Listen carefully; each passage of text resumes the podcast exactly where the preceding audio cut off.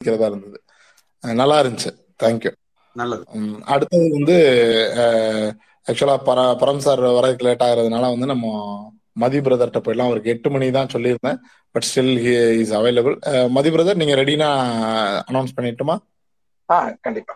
Okay okay okay Mathi brother அப்படின்னாலே வந்து அந்த பெரியார் பெரியாரை மறக்கவே முடியாது. பெரியார் மதி பிரதர்னாலே ஃபர்ஸ்ட் வர்றது பெரியார் தான் இருக்கும். அதனால வந்து அவருக்கு எப்படி கொடுக்கணும் டாபிக் கொடுக்கணும்னு நினைச்சேன்னா பெரியாரின் கலைஞர் அப்படின்னு கொடுக்கணும்னு நினைச்சேன். அதாவது பெரியாரின் கலைஞர் அப்படிங்கறத வந்து அவர் எந்த கோணத்துல எடுத்துட்டு போறாரு எப்படி இது பண்றாருங்கிறத வந்து பெரியார் பார்வையில இருந்தோ இல்ல மதி பிரதர் பார்வையில இருந்தோ வந்து அவர் வைப்பாருன்னு நம்புறோம். சோ பெரியாரின் கலைஞர் என்ற தலைப்பில் அஹ், மதி தோழர். நன்றி தோழரே. இன்று கலைஞரின் தொண்ணூத்தி ஒன்பதாவது ஆண்டு பிறந்த நாள். அனைவருக்கும் ஆஹ், மட்டற்ற மகிழ்ச்சி தான். இன்று அவர் நம்மோடு இல்லாவிட்டாலும் நாம் அதை நினைத்து அவரை நினைத்து நாம் கொண்டாடுகிறோம் என்பதே வந்து அவருடைய புகழ் எவ்வளவு தூரம் இருக்கு அப்படிங்கிறத நமக்கு தெரியும். நீண்ட அரசியல் பயணம். ஐந்து முறை முதலமைச்சர் பதிமூன்று முறை சட்டமன்ற உறுப்பினர் பதினைந்து நாவல்கள் இருபது நாடகங்கள் பதினைந்து சிறுகதைகள் இருநூற்று பத்து கவிதைகள் ஏழாயிரத்துக்கும் மேற்பட்ட கடிதங்கள் இருபத்தி மூன்று திரைப்படங்கள் தயாரிப்பு எழுபத்தைந்து படங்களுக்கு கதை வசனம் பெரியாரின் மாணவன் அண்ணாவின் தம்பி ஈடு இணையில்லா ராவணன் கலைஞர் பத்து தலை ராவணன் சொல்லணும். அரசியலாளர் எழுத்தாளர் பேச்சாளர் இலக்கியவாதி கவிஞர் கதாசிரியர் வசனகர்த்தா அசகாய நிர்வாகி கட்டிடக்கலை நாத்திகர் போராளி. இந்த பத்து விஷயங்கள் நான் சொல்லியிருக்கேன். இந்த பத்து விஷயத்த ஏதாவது ஒரு விஷயம் நம்ம எடுத்தா கூட அதை ஒரு மணி நேரத்துக்கு மேல பேசலாம். பேசியும் முடிச்சிட முடியுமா அப்படிங்கிறது நமக்கு தெரியாது. ஆனாலும் நமக்கு இங்க கொடுக்கப்பட்டிருக்க தலைப்பு அப்படிங்கிறது பெரியாரின் கலைஞர். கலைஞர் எக்கச்சக்கமான விஷயங்கள் செஞ்சிருக்கார். ஒவ்வொரு விஷயத்திலையும் வந்து ஒவ்வொரு சட்டம் இயற்றுதலையும் வந்து அதற்கு பின்னால் வந்து பெரியாரின் கொள்கை வந்து அதுல வந்து கண்டிப்பா நிற்கும் அப்படிங்கிறது நமக்கு தெரியும். அந்த விஷயத்துல நம்ம இப்போ ஒரு மூன்று சட்டங்களை முதல்ல எடுத்துக்குவோம். சமத்துவபுரம்.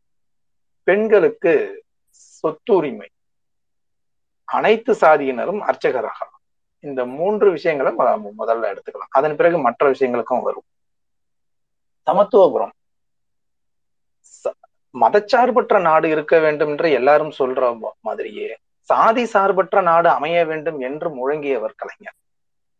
அனைத்து சாதியினரும் தனித்தனியாக இருந்த காலகட்டத்துல ஒவ்வொரு தெருவுமே அப்படி சென்னையில கூட தெரு அப்படிதான் இருந்துச்சு தொடக்க காலங்கள்ல. ஒரு தெரு அப்படின்னு சொன்னா அந்த சாதியினர் இந்த தெருனா இந்த சாதியினர் அப்படின்னு இருந்த காலகட்டம் போய் அனைத்து சாதியினரும் ஒரே இடத்தில் கூடி வாழும் வகையில் சமத்துவபுரங்கள் வடிவமைக்கப்பட்டன. ஆயிரத்தி தொள்ளாயிரத்தி தொண்ணூத்தி எட்டில் முதல் சமத்துவபுரம் மதுரை மாவட்டம் திருமங்கலத்துல மேலக்கோட்டையில தொடங்கப்பட்டது. அனைத்து மாவட்டங்களுக்கும் அதன் பிறகு அது விரிவாக்கப்பட்டது. ரெண்டாயிரத்தி ஆறு முதல் ரெண்டாயிரத்தி பதினொன்று வரை மட்டும் இருநூற்று நாற்பது சமத்துவபுரங்கள் ஏற்படுத்தப்பட்டன. இந்த சமத்துவபுரங்கள் அப்படிங்கும் பொழுது என்ன அப்படின்னு சொன்னா இது இந்த சமூகத்தின் அடிப்படை கட்டமைப்பு. இவர்கள் தான் சேர்ந்து வாழ வேண்டும். இவர்கள் எல்லாம் தொகுப்பாக வாழ வேண்டும். இவர்கள் இங்க இருக்கணும் இவர்கள் அங்க இருக்கணும் இவர்கள் வெளியே இருக்கணும் இவர்கள் உள்ள நடுவுல இருக்கணும். இப்படியெல்லாம் பல பிரி பல ஏற்பாடுகள் இங்கே ஏற்கனவே வந்து விதிமுறைகளாக பின்பற்றப்பட்டு வந்த சூழ்நிலையில் அதை உடைத்து அனைத்து சாதியினர். ஆஹ் அதுல வந்து பார்ப்பனர்களும் உண்டு. அப்படி அதை வந்து கவனத்துல கொள்ளணும். பார்ப்பனர்களை தவிர்த்து விட்டல்ல. பார்ப்பனர்களையும் உள்ளடக்கிய அனைத்து சாதியினர்களும் உள்ளடக்கிய சமத்துவ குணம் இது தமிழகம் முழுவதும் விரிவாக்கப்பட்டுள்ளது. இப்போது கல தளபதியார் கூட அதனை வந்து அடுத்த கட்டத்திற்கு எடுத்து சென்று கொண்டிருக்கிறார். இதன் மூலமாக ஒரு இணக்கம் ஏற்படும் ஒரு சாதிக்கும் இன்னொரு சாதிக்கும் இடையே.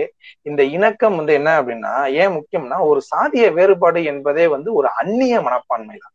அந்த ஜாதியா அவங்கெல்லாம் அப்படிதான் இருப்பாங்க அப்படிங்கக்கூடிய ஒரு நிலை. ஆனா அதுல இருக்கவங்க எல்லாருக்கும் ஒரு பொது புத்தி தான் இருக்கணும் அப்படிங்கிற தேவை கிடையாது. அதை நெருங்கி பழகி பார்க்கும் போது தெரியும் அவர்களும் நம்மளை போலதான் அப்படின்னு சொல்லி ஒருவருக்கு ஒருவர் வந்து பரஸ்பரமாக ஆனா ஒரு நட்பினை ஒரு உறவினை ஏற்படுத்தி கொள்வதற்கு ஒரு அறிமுகம் தேவை. ஆக சமூகத்தை இந்த அளவில் முதலில் நகர்த்துவது அப்படிங்கிறதே வந்து ஒரு பெரிய சிந்தனை. ஆக இன்னைக்கு ஆரம்பிச்சா இன்னைக்கே எல்லாம் முடிஞ்சிரும் அப்படின்ட்டு இல்லை. ஆக இன்னைக்கு ஒரு நகர்வினை நகர்த்துகிறோம். அது பிற்காலத்துல வந்து ஒரு பெரிய விளைவாக வந்து தமிழகத்திற்கு வந்து அது வரும். அந்த மாதிரிதான் வந்து நம்ம வந்து இந்த சமத்துவபுரத்தை வந்து நான் பார்க்கிறேன் இந்த சமத்துவபுரம் அந்த திட்டமிடுதலே வந்து ஒரு மிகப்பெரிய திட்டமிடுதலா இருக்கும். அதுல வந்து விளையாட்டு பூங்காக்கள் பள்ளி நிலையங்கள் மருத்துவமனைகள் அப்படின்னு சொல்லிட்டு அந்த திட்டமிடுதல் பெரிதாக இருக்கும். அதை சிறிது சிறிதாக அடுத்தடுத்த கட்டத்துக்கு நகர்த்தி வருகிறார்கள். ஆக இந்த சமத்துவபுரம் என்ற இந்த ஒரு திட்டத்தை ஒரு மிகப்பெரிய திட்டமாக நான் பார்க்கிறேன். அடுத்ததாக பெண்களுக்கு சொத்துரிமை சட்டம். ஆயிரத்தி தொள்ளாயிரத்தி எண்பத்தி ஒன்பதில் கலைஞர் அதை நிறைவேற்றினார். பெண்களும் அவர் பெற்றோருக்கு ஒரு வாரிசு தான் அப்படிங்கிறத முழுமையாக உறுதிப்படுத்திய சட்டம் என்பது இதுதான். ஏன்னா அதுக்கு முன்னாடி சொத்துல பங்கு அப்படிங்கிறது வந்து வாரிசுகளுக்கு சொத்துல பங்கு. ஆனா அது ஆண்களுக்கு மட்டும் உண்டு அப்படின்னு சொன்னா அப்ப பெண்கள் வாரிசே இல்லாதவர்கள் அத மனுநீதியில சொல்ற மாதிரி பெண்கள் வந்து ஒரு அஹ் அக்ரிணியை போன்றவர்கள் அப்படிங்கிற மாதிரியான ஒரு நிலை வந்து வரும். அதுதான் தொடர்ந்து இங்க பின்பற்றப்பட்டு வந்தது. பெற்று அதற்கு முன்பு ஒரு சட்டம் இருந்தது. அது என்ன அப்படின்னா இப்போ தந்தையின் சொத்துல பெண்களுக்கு பங்கு உண்டு அப்படிங்கிற மாதிரி. ஆயிரத்தி தொள்ளாயிரத்தி ஐம்பத்தி ஆறுல அது இருந்துச்சு. ஆனா அதுல ஒரு சிக்கல் என்னன்னா தந்தை வந்து அவர் தனிப்பட்ட அந்த சொத்தை வந்து அவர் சம்பாதித்த அந்த சொத்தை ஒரு உயிர் கூட எழுதி வச்சிடலாம் என்னுடைய மகன்களுக்கு தான் அப்படின்னு. அது அப்படிதான் போச்சு. ஆஹ் அந்த சட்டம் வந்து பெரிய அளவுல தாக்கத்தை ஏற்படுத்தாமல் போனதற்கான முக்கியமான காரணம் என்னன்னா அது அப்படிதான் போச்சு. ஆனா இந்த பரம்பரை சொத்துல வந்து எந்த பங்குமே பெண்களுக்கு கிடையாது அப்படிங்கிறதுதான் இந்து கோட் பில்ல இருக்கிறது. இந்த இத வந்து கலைஞர் வந்து ஆயிரத்தி தொள்ளாயிரத்தி எண்பத்தி ஒன்பதுல வந்து பெண்களுக்கும் பரம்பரை சொத்தில் சம பங்கு உண்டு அப்படின்னு சொல்லி மாற்றுறாரு. அதற்கு முன்னாடி பெண்களுக்கு கொடுக்கப்படுகின்ற அந்த சீதனம் வரதட்சணை என்பது அது சொத்தாக பாவித்து அதை வந்து அதோட முடிக்கப்பட்ட அது வந்து ஒரு ஒரு கொடுமையான விஷயம். ஏன்னா பெண்கள் வந்து உரிமையாகவும் பெற்றோர் இடத்திலும் கேட்க முடியாது. அதே சமயத்துல புகுந்த வீட்டில் இருந்தும் வந்து என்ன செய்வாங்கன்னா அடிச்சு போய் உங்க வீட்டுல போய் வாங்கிட்டு வா அப்படின்னு சொல்லி அனுப்பிடுவாங்க ஆக இந்த இடத்துல அடி வாங்குறவர்களாகவும் அந்த இடத்துல போய் யாசகம் கேட்பவர்களாகவும் இருந்த அந்த இடத்தினை மாற்றி பெண்களுக்கு சொத்தில் சம பங்கு உண்டு பரம்பரை சொத்தில் அப்படின்னு சொல்லும் பொழுது அவர்களுக்கு அது உரிமையாக மாறுகிறது. நீங்க இலவசமா எவ்வளவு வேணா கொடுக்கலாம். ஆனால் உரிமையை கொடுப்பது மிக முக்கியமானது. அதுக்காக நான் மற்ற விஷயங்களை நான் தவறா சொல்லல. ஆனா அதை விட மிக முக்கியமானது உரிமையை கொடுப்பது. அந்த உரிமையினை வந்து பெண்களுக்கு ஆயிரத்தி தொள்ளாயிரத்தி எண்பத்தி ஒன்பதில் அது சட்டமாக கலைஞர் அவர்கள் இயற்றினார். அது பெண்களின் வாழ்க்கையில் ஒரு மிக முக்கியமான ஒரு ஒரு பகுதி அப்படிதான் இது கொஞ்சம் கொஞ்சமாக நடைமுறையில வந்துகிட்டு இருக்குது பிற்காலத்துல வந்து அது முழுமையா நடைமுறையில வரும் பொழுது அப்புறம் பின்னோக்கி பார்க்கும் பொழுது மிக வியப்பான ஒரு சட்டமாகத்தான் வந்து இந்த சட்டம் வந்து பார்க்கப்படும் அடுத்ததாக மிக முக்கியமானது அனைத்து சாதியினரும் அர்ச்சகராகலாம் பெரியாருடைய இறுதி போராட்ட அறிவிப்பு அப்படிங்கிறது வந்து கருவறை தீண்டாமையை ஒழிக்க கருவறை நுழைவு போராட்டம். ஆயிரத்தி தொள்ளாயிரத்தி எழுபதுல அது வந்து இறுதி கட்டங்கள்ல அதை வந்து போராட்டமாகவே அறிவிக்கிறார். இந்த பார்ப்பனர் மற்றும் பார்ப்பனர் அல்லாதார் அப்படிங்கிற அந்த பிரிவு எதற்குள் ஒளிந்திருக்கிறது அப்படின்னு சொன்னா அந்த கருவறை தீண்டாமைக்குள் ஒளிந்திருக்கிறது. சூத்திரன் பஞ்சமன் போன்ற இழி நிலைகள் ஒழிய வேண்டும் அப்படின்னு சொன்னா அதுல மிக முக்கியமான ஒரு விஷயம் வந்து ஆஹ் இந்த கருவறை தீண்டாமை ஒழிப்பு அப்படிங்கிறது. ஆயிரத்தி தொள்ளாயிரத்தி எழுபதில் பெரியார் வந்து கருவறை நுழைவு போராட்டம் அறிவித்த போது அர அப்போது அப்போது முதலமைச்சராக கலைஞர் அவர்கள் இருக்கிறார். அப்போது அவர் சொல்கிறார் நான் சட்டம் இயற்றுகிறேன் அப்படின்னு சொல்லிட்டு.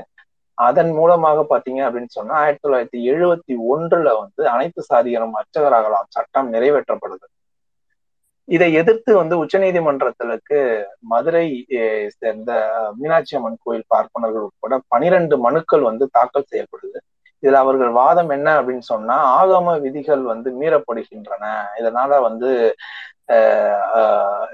மத மதம் சார்ந்த விஷயங்கள்ல வந்து அரசு தலையிடுகிறது. இது வந்து வழிபாட்டு உரிமையை வந்து தடுக்கிறது. இது காலகாலமாக பின்பற்று வருகின்ற அந்த முயற்சிகள்ல வந்து இது வந்து சுணக்கத்தை ஏற்படுத்தும் அப்படிங்கிற மாதிரியான ஒரு விஷய வாதங்களை அவர்கள் வைக்கிறார். இந்த வாதங்கள் வந்து எடுப்படுகிறது அந்த காலத்துல. அந்த தீர்ப்பு எப்படி வருகிறது அப்படின்னு சொன்னா வந்து அனைத்து சாதியர்களும் அர்ச்சகர் ஆவதுல ஒன்றும் தவறில்லை. ஆனா ஆகம விதிகள் மீறப்படக்கூடாது அப்படின்ட்டு.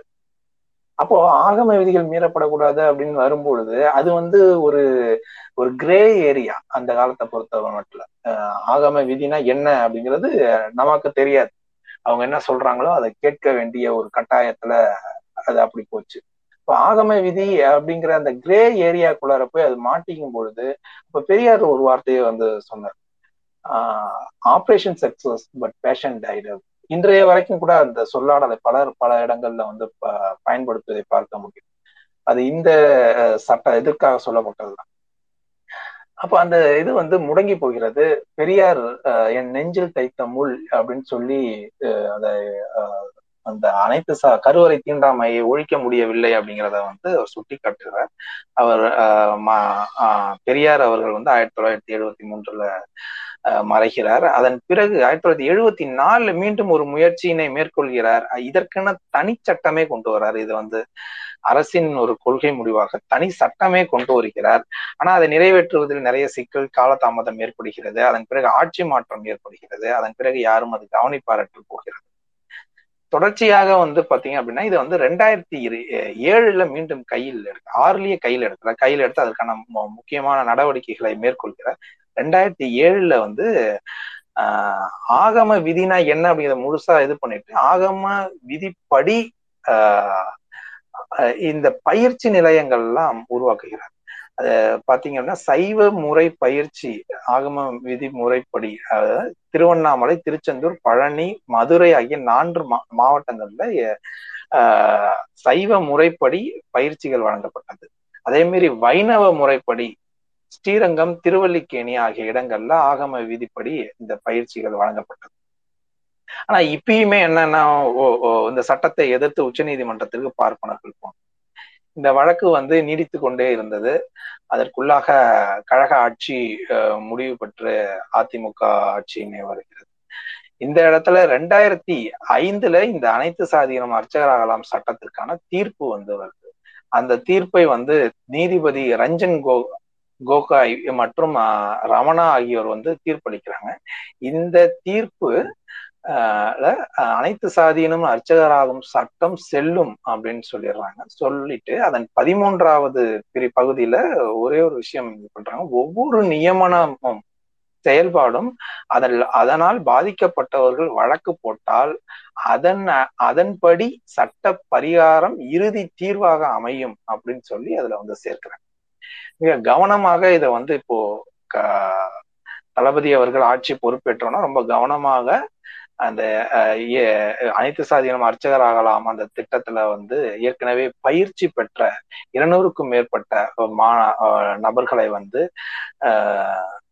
அர்ச்சகர்களாக பணி நியமன சான்றிதழ் வந்து வழங்கி கருவறைக்குள்ள அனுப்பி இந்த கருவறை தீண்டாமைக்கு முற்றுப்புள்ளி வைப்பதை நோக்கி மேலும் ஒரு படியை நகர்த்திருக்க இது உடனே அப்படியே நடந்து இன்னைக்கே நாளைக்கே எல்லாம் ஒழிஞ்சிரும் அப்படின்லாம் நம்மளால எதிர்பார்க்க முடியாது. இது ஒரு தொடக்கம். இது ஆயிரம் ஆண்டு கால ஒரு இழிநிலையின் ஒரு மாற்றத்திற்கான முக்கிய புள்ளி. தொடர்ந்து இந்த கோவில் கருவறைக்குள்ளார சூத்திரர்களும் பஞ்சமர்களும் போகக்கூடாது அப்படின்ட்டு தள்ளி வைக்கப்பட்டிருந்த அந்த காலகட்டத்தை திராவிடர் கழகங்கள் வந்துதான் திமுக தான் வந்து அந்த சட்டத்தை போட்டு அந்த ஆயிரம் ஆண்டு கால இழிவினை வந்து மாற்றி இருக்கிறது இன்னைக்கு வந்து இருநூறுக்கும் மேற்பட்டவர்கள் உள்ள போயிருக்காங்க அப்படின்னு சொன்னா இது நாளைக்கு மேலும் மேலும் பெருக வேண்டும். இது ஒரு சகஜ நிலைக்கு மாறுவதற்கு இன்னும் ஒரு தலைமுறை பிடிக்கும். ஏன்னா இந்த இதன் வீச்சு வந்து அத்தனை முக்கியமான ஒரு வீச்சு இத உடனடியாக அப்படியே வந்து நடவடிக்கை வந்துடும் அப்படிங்கிற மாதிரி இல்லாம இது மெல்ல ஆனால் வந்து இது வந்து நியூ நார்மலாக சமூகத்துல வந்து வருவதற்கு இன்னும் சற்று காலம் பிடிக்கும். அதுவரை புதிதாக சென்று அங்க வந்து அர்ச்சகர் ஆகியிருப்பவர்களுக்கு பக்கபலமாக சமூகத்தில் இருக்கின்ற சமூக செயல்பாட்டாளர்கள் எல்லோருமே வந்து தொடர்ந்து அவர்களை கவனித்து அவர்களுக்கு தேவையானவைகளை செய்ய வேண்டிய தேவையும் நமக்கு இருக்குது. அவர்களுக்கு ஒரு மாரல் சப்போர்ட்டா நம்ம இருக்க வேண்டியது இருக்கு. இது இது ரொம்ப முக்கியமான மூன்று சட்டங்கள் அப்படின்னு சொல்லி நான் இந்த மூன்றையும் சொன்னாலும் அது தவிர மற்ற சட்டங்கள் இருக்கு. கை ரிக்ஷா ஒழிப்பு ஆயிரத்தி தொள்ளாயிரத்தி எழுபத்தி மூன்று. இது வந்து ஒரு நபரின் சுயமரியாதையை வந்து காட்டுகிற ஒரு விஷயம். ஒருவர் வந்து ஒரு விலங்கை போல ஒரு ஒரு மனிதனை வந்து சுமந்து கொண்டு லொங்கு லொங்குன்னு ஓடணுங்க. ஒரு இடத்துல இருந்து இன்னொரு இடத்துல வந்து ஒருத்தனை வச்சு இழுத்துக்கிட்டு ஓடணும். ஓடி போயிட்டு அங்க போய் உட்காந்துட்டு கையேந்தி நிக்கணும். அப்போ அவ்வளவு தூரம் ஓடி வந்த அந்த நபருக்கு வந்து ஒருத்தனை சுமந்து வருகின்ற நபருக்கு வந்து இயல்பாகவே வந்து தான் தாழ்வானவன் அப்படிங்கிற கூடிய ஒரு எண்ணம் வந்து அவர்களுக்கு ஏற்படும். இது வந்து மிகப்பெரிய உளவியல் சிக்கலா நம்ம பார்க்கணும். இந்த சிக்கல்ல அவன் வந்து அந்த பணத்தை வாங்கும் போது கூட கையேந்தி வாங்கக்கூடிய ஒரு நிலைமையும் தன்னை வந்து தூக்கி கிட்டத்தட்ட ஒரு பல்லக்கு தூக்குற மாதிரி தான் வச்சுக்கலாம் இதை வந்து ஒழித்தது ஆயிரத்தி தொள்ளாயிரத்தி எழுபத்தி மூணுல இன்னைக்கும் வட இந்தியாவில சில இடங்கள்ல இந்த கைரிக்ஷா ஒழிக்கப்படாமல் இருக்கு அப்படிங்கிறத நம்மளால புரு கவனிச்சு பார்த்தா நமக்கு தெரியும். இது எவ்வளவு பெரிய ஒரு மாற்றத்தை ஆயிரத்தி தொள்ளாயிரத்தி எழுபத்தி மூன்றுல செய்திருக்கிறார் அப்படிங்கிறத. ஆக அவர்களுக்கு எல்லாமே வந்து மிதிவண்டி ரிக்ஷாக்கள் வழங்கப்பட்டன. இதன் மூலமாக வந்து அவர்களுடைய சுயமரியாதை வந்து இங்கே காக்கப்படுகிறது. அதே மாதிரி பிச்சைக்காரர்கள் மறுவாழ்வு மையம் ஆயிரத்தி தொள்ளாயிரத்தி எழுபத்தி ரெண்டுல கொண்டு வருகிறார் கலைஞர். ஓ அந்த கைரிக்ஷா சரின்னு சரி அதற்கு முன்பு எத்தனையோ தலைவர்கள் அந்த வீதி வழியாக சென்று இருப்பார்கள் இந்த பிச்சைக்காரர்கள் மறுவாழ்வும் சரி அதற்கு முன்பு எவ்வளவோ பேர்கள் இதனை கடந்து சென்று இருப்பார்கள் ஆனா வந்து அவர்களுக்கெல்லாம் ஒரு சுயமரியாதை இருக்கிறது. அப்படிங்கிறத யாரும் உணரல. அவர்களுக்கு ஒரு டிப்ஸா ஒரு ரூபாய் கூட கொடுப்பதா இருந்தாலும் சரி பிச்சையாக ஒரு ரூபாய் போடுவதாக இருந்தாலும் சரி இதையெல்லாம் எல்லாரும் கனிவோடு போட்டிருக்கலாம். ஆனால் அவர்களுக்கு ஒரு சுயமரியாதை இருக்கிறது. அந்த சுயமரியாதையின் வந்து நாம் நமது பங்கு என்ன அப்படிங்கிறத வந்து யாரு யோசிச்சாங்கன்னு தெரியல. ஆனா கலைஞர் தான் யோசிச்சார். பிச்சைக்காரர் மறுவாழ்வு திட்டத்துல வந்து ரயில்வே ஸ்டேஷன் பேருந்து நிலையங்கள் ஆஹ் பொது இடங்கள் இதெல்லாம் இருக்கிற நபர்களை அழைத்து அவர்களுக்கான மையங்களை ஏற்படுத்தி அவர்களுக்கு தேவையானவைகளை செய்வது இதெல்லாம் நடந்தது. அது அடுத்த ஆட்சி மாற்றத்தோடு அது அதன் பிறகு அது நலிவடைந்து போனது. இப்படி சுயமரியாதைக்கான திட்டம் அப்படிங்கிற கூடிய இடத்துல வந்து இது இந்த கை கைரிக்ஷா ஒழிப்பு பிச்சைக்காரர்கள் மறுவாழ்வு மையம் இவை இதெல்லாம் நான் பார்க்கிறேன் அதே மாதிரி குடிசை மாற்று வாரியம். அதாவது ஊர்ல ஏதாவது ஒரு பிரச்சனை அப்படின்னு சொன்னா அது கடைசியா எங்க போய் நிற்கும் அப்படின்னு சொன்னா எந்த இடத்துல குடிசு குடிசை அதிகமா இருக்கோ அந்த இடத்துல போயிட்டு அதாவது தாழ்த்தப்பட்டவர்களை வந்து பட்டியலின மக்கள் வாழ்கின்ற இடத்துல போய் அது கலவரமாக முடியும். மிக முக்கியமாக வந்து அந்த பகுதிகளுக்கு தீ வைப்பது. ஒன்றும் இல்லை ஒரு ஒரு இது இருக்குன்னு வச்சுங்களேன் ஒரு தொழிற்சாலை இருக்கு அதுல வந்து ஏதோ ஒரு சிக்கல். அந்த சிக்கல்ல வந்து எல்லாருமே வந்து தொழிலாளர்களா இருப்பாங்க. அனைத்து சாதியினர்களுமே தொழிலாளர்களா இருப்பாங்க. அந்த தொழிலாளர்கள் வந்து என்ன ஒரு சிக்கல் ஏற்படுது அவங்களுக்குள்ள பிரச்சனை வருது முதலாளிக்கும் தொழிலாளர்களுக்கும் இல்ல தொழிலாளர்களுக்கு இடையே வருகிறது அப்படின்னா கூட என்ன ஆகும்னா அது கடைசி அங்க பக்கத்துல இருக்கக்கூடிய குடிசைகள்ல தான் போய் அது நிற்கும் அந்த குடிசைகளுக்கு தீ வைப்பது அதன் மூலயமாக அதை டேக் டைவர்ஷன் இந்த பிரச்சனை மைய பிரச்சனையை வந்து மறக்கடித்து விட்டு அந்த பிரச்சனையை முன்னெடுத்துருவாங்க. இது வந்து ரொம்ப காலமாக இருந்த ஒரு வழக்கு முறைதான். காலகாலமாக இருந்தது. இப்போ தொழிலா தொழிற்சாலைகள்லாம் உருவான பிறகு கிடையாது. ஆனா இதுல கூட அந்த டெக்னிக் எல்லாம் பயன்படுத்தப்பட்டது அப்படிங்கிறத நான் இங்க சுட்டி காட்ட விரும்புறேன் சமூகத்துல எந்த பிரச்சனையா இருந்தாலும் அது அங்க போய் தான் விடியும். ஆக குடிசை மாற்று வாரியம் அப்படின்னு சொல்லி கலைஞர் கொண்டு வரும்பொழுது அதுல வந்து ஆஹ் இந்த மற்ற ச நபர்களுக்கு இணையான ஒரு வீட்டினை வந்து உழைக்கும் ஆஹ் இடைசாதியினர்களுக்கும் கடைக்குடி சாதியினர்களுக்குமான ஒரு வாய்ப்பினை வந்து இந்த குடிசை மாற்று வாரியம் ஏற்படுத்து இது இது ஒரு ஒரு சுயமரியாதை ஒரு தற்காப்பு மேலும் வந்து ஒரு சமூக நீதி ஒரு செயல்பாடு. எல்லாருக்கும் குடிநீர் கொண்டு கொடுக்கணும் அப்படிங்கிறது. ஒருத்த ஒருவர் வந்து இன்னொரு ஊர்ல போய் குடி குடித்தண்ணீருக்காக வந்து கையேந்தி நிற்பதோ அதன் மூலமாக ஏற்படுகின்ற சமூக பிரச்சனைகள் இவையெல்லாம் போக்குவதற்கு குடிநீர் வாரியத்தை அமைத்தார் கலைஞர். இப்படி சமூகத்தில் இருக்கிற சிக்கலுக்கு எல்லாத்துக்குமே வந்து நுணுக்கமாக ஆராய்ந்து அதற்கு ஒரு வாரியம் அதற்கு ஒரு மையம் அதற்கு ஒரு அமைப்பு இவைகளை வைத்து அவைகள் மூலமாக அந்த செயல்பாடுகளை தொடர்ந்து செய்து வந்தார் இதுல ரொம்ப முக்கியமாக இந்த பண்ணையார்களிடம் இருந்து குடியானவர்களை விடுவிப்பது அப்படிங்கிற அந்த ஒரு இது இருக்கு பார்த்தீங்களா? அது ரொம்ப முக்கியமான ஒரு விஷயம். நில உச்சவரம்பு சட்டம் ஒன்றிய அரசால் கொண்டு வரப்பட்டாலும் அது வந்து பாத்தீங்க அப்படின்னா அதனால் கைப்பற்றப்பட்ட நிலங்களின் எண்ணிக்கையும் விவசாய உழவர்களுக்கு கொடுக்கப்பட்ட நிலங்களின் எண்ணிக்கை எத்தனை ஏக்கர் அப்படின்னீங்கன்னா பாத்தீங்கன்னா அது ரொம்ப சொற்பமான ஏக்கர் தான் கொடுத்தாங்க. ஏன்னா அந்த சட்டத்துல அவ்வளவு சிக்கல் இருந்துச்சு. அந்த சட்டம் ஏற்கனவே வந்து கசிய விடப்பட்டது. அந்த சட்டத்தின் மூலமாக பெரு நில உடைமையாளர்கள்லாம் தங்களுடைய நிலங்களை வந்து வேறு வேறு நபர்களின் பேர்களுக்கு வந்து அதை வந்து பிரிச்சு எழுதிக்கிட்டாங்க. எழுதுனது மட்டும் இல்லாம மற்ற குடி குடியானவர்களுக்கு வந்து ஒரு பெரிய ஒரு மாற்றத்தை அது ஏற்படுத்தாமல் தவறி போச்சு. ஆனா கலைஞர் தான் வந்து என்ன பண்றாருன்னா நில உச்சவரம் சட்டத்தை பதினைந்து ஏக்கர் அப்படின்னு சொல்லி அது ஓ பதினஞ்சு ஸ்கேல் அது வந்து ஒவ்வொரு ஸ்கேலுக்கும் வந்து ஒவ்வொரு இடங்கள்லயும் வந்து அது மாறுபடும். இப்போ ராமநாதபுரம் இல்லைன்னா தருமபுரி மாதிரியான வறட்சியான மாவட்டங்கள்ல அதோடைய ஸ்கேல் டிஃப்ரெண்டா இருக்கும். அண்ட் வந்து ஒரு செழுமையான பகுதி அப்படின்னு டெல்டா மாவட்டங்களை பார்த்து அதோட ஸ்கேல் வந்து கொஞ்சம் குறைவா இருக்கும். அப்போ இந்த சட்டத்தின் மூலயமாக உபரி நிலங்களாக ஒரு லட்சத்தி எழுபத்தி எட்டாயிரத்தி எண்ணூத்தி எண்பது ஏக்கர் நிலங்கள் வந்து கைப்பற்றப்பட்டு அதுல ஒரு லட்சத்தி முப்பத்தி ஏழாயிரத்தி இருநூத்தி முப்பத்தி ஆறு விவசாயிகளுக்கு உழவர்களுக்கு அது வந்து பங்கிட்டு வழங்கப்பட்டது. இது எத்தனை பேர்ட்டு பிடுங்கியிருப்பாங்க அப்படின்னு பறிமுதல் செய்யப்பட்டிருக்கோம் அப்படின்னு பாத்தீங்கன்னா ஒரு நூறுக்கும் குறைவான நபர்களிடமிருந்து பறிமுதல் செய்யப்பட்டு ஒரு லட்சத்தி முப்பத்தி ஏழாயிரத்தி இருநூத்தி முப்பத்தி ஆறு உழவர்களுக்கு இது பங்கிடப்பட்டது அப்படின்னு சொன்னா பாத்துங்க இவ்வளவு பேருடைய சுயமரியாதை அதுல அடங்கி இருந்திருக்கு. அப்போ இந்த நடவடிக்கை இருக்கு பாருங்க. இது வந்து ஒரு மிக முக்கியமான நடவடிக்கை. இப்போ வட இந்தியாவுக்கும் தென்னிந்தியாவுக்குமான மிகப்பெரிய வேறுபாடாக இந்த நடவடிக்கை வந்து அமைஞ்சது அப்படின்னு சொல்லலாம்.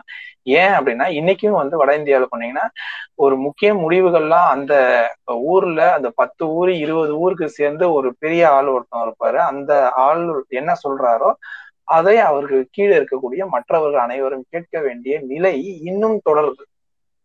ஆனா இங்க அப்படிலாம் இல்ல. நீ உனக்கு ஓட்டு வேணா ஒவ்வொருத்தனையும் பார்த்து கும்பிடதான் வேணும். கும்பிட்டு கும்பிட்டு தான் நீ ஓட்டு வாங்கி ஆகணும். இது பலருக்கு கடும் எரிச்சலை உருவாக்கிய ஒரு நடவடிக்கை இது. என் என்ன என்னுடைய சமூக அந்தஸ்தை வந்து கெடுத்து விட்டார்கள் அப்படின்னு. ஏன் அது சமூக அந்தஸ்தை கெடுக்கல. இந்த ஏகபோக உரிமையை வந்து கட்டுப்படுத்தி ஆஹ் மற்றவர்களுக்கு இருந்த மிகப்பெரிய இழி நிலையை வந்து உடைத்து அந்த அடிமை சங்கிலியை உடைத்து அவர் சுதந்திரமாக்கு உண்மையிலேயே ஆகஸ்ட் பதினைந்து சுதந்திரமா அப்படிங்கிறது வேற விஷயம். ஆனா கலைஞருடைய ஒவ்வொரு சட்டத்திலும் அந்த சட்டத்தின் மூலமாக பயனடைந்தவர்கள் பெறுகிறார்கள் பாருங்க.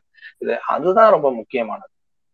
ஆஹ் இது வந்து நஞ்சை நிலம்னா புஞ்சை நிலங்களும் கிட்டத்தட்ட அப்படிதான். தோப்புகள்ல வந்து நீண்ட காலமாக இருப்பவர்கள் அந்த குடிசை இருக்கிற அதே இடத்தில் அதை சுற்றிய நிலங்கள் அவர்களுக்கு வழங்கப்பட வேண்டும். அந்த நிலங்களில் இருந்து மே அதாவது சாலை அரசின் சாலையை அடைவதற்கான வழி அது அது வந்து கண்டிப்பாக விடப்பட வேண்டும். அது ஒரு மாட்டு வண்டி செல்லுகின்ற அளவிற்கான ஒரு வழியினை வந்து விட்டு அந்த நிலம் அவர்களுக்கு வழங்கப்பட வேண்டும் அப்படிங்கிறதெல்லாம் நடைமுறைப்படுத்தப்பட்டது. இந்த நடைமுறைகள் இவைகளாலதான் வந்து தமிழகத்தின் மிகப்பெரிய அளவிலான சமூகம் வந்து சமூகங்கள் வந்து நிலத்தின் மீது உரிமையினை பெற்றார் அதுக்கு முன்னாடி நில நிலத்தின் மீது உரிமையெல்லாம் இல்லை. ஆஹ் பண்ணையர்கள் வந்து எந்த நேரமும் வந்து குடியானவர்களை வந்து இந்த இடத்தை விட்டு நீ வெளில போ அப்படின்னு சொல்லி வெளியில அனுப்பி விட்டுருந்தான் இப்ப அந்த மாதிரியான ஒரு சூழ்நிலையில ஏன் அப்படின்னா அந்த நிலம் வந்து அந்த பண்ணையாருக்கு தான் சொந்தமே தவிர இந்த குடியானவர்கள் கிடையாது. நாட்டில் பெரும்பகுதியாக குடியானவர்கள் இருந்தார்கள். ஆஹ் பண்ணையார்களாக பெருமளவுல பார்ப்பனர்கள் இருந்தார்கள். சில இடைசாதியினர்களும் பண்ணையார்களாக இருந்தார்கள். அது குறைவுதான். ஆனா பெருமளவுல வந்து பார்ப்பனர்களே வந்து பெரு பண்ணையார்களா இருந்தாங்க. இந்த இடம் வந்து அந்த அந்த நபர்களை வந்து ஒரு சுதந்திர மனிதர்களாக மாற்றிய ஒரு கட்டம். அது மட்டும் இல்லாமல் நேரடியாக இந்த குத்தகைதாரர்களாக நியமிக்கப்பட்டிருந்தாங்க. அந்த சட்டம் கொண்டு வரப்பட்டது ஒன்றிய அரசாங்கம் குத்தகைதார பாதுகாப்பு சட்டம் அப்படின்ட்டு. அதுல இருக்கிற ஒரு சட்ட பிரச்சனை என்ன அப்படின்னா நீ குத்தகைதாரர்னு முதல்ல அரசாங்கத்திட்ட நிரூபிக்கணும். இப்போ உபரி நிலங்களை கைப்பற்றுவது உச்ச வரம்பு வச்சு கைப்பற்றுவது அது வேற. அப்ப உச்சவரம்புக்கு உட்பட்ட இதுல வந்து எல்லா இடத்துலயுமே அந்த பண்ணையாரே போய் நிலத்தை வந்து உழுது இது பண்ணிட போறாரா அப்படின்னா கிடையாது.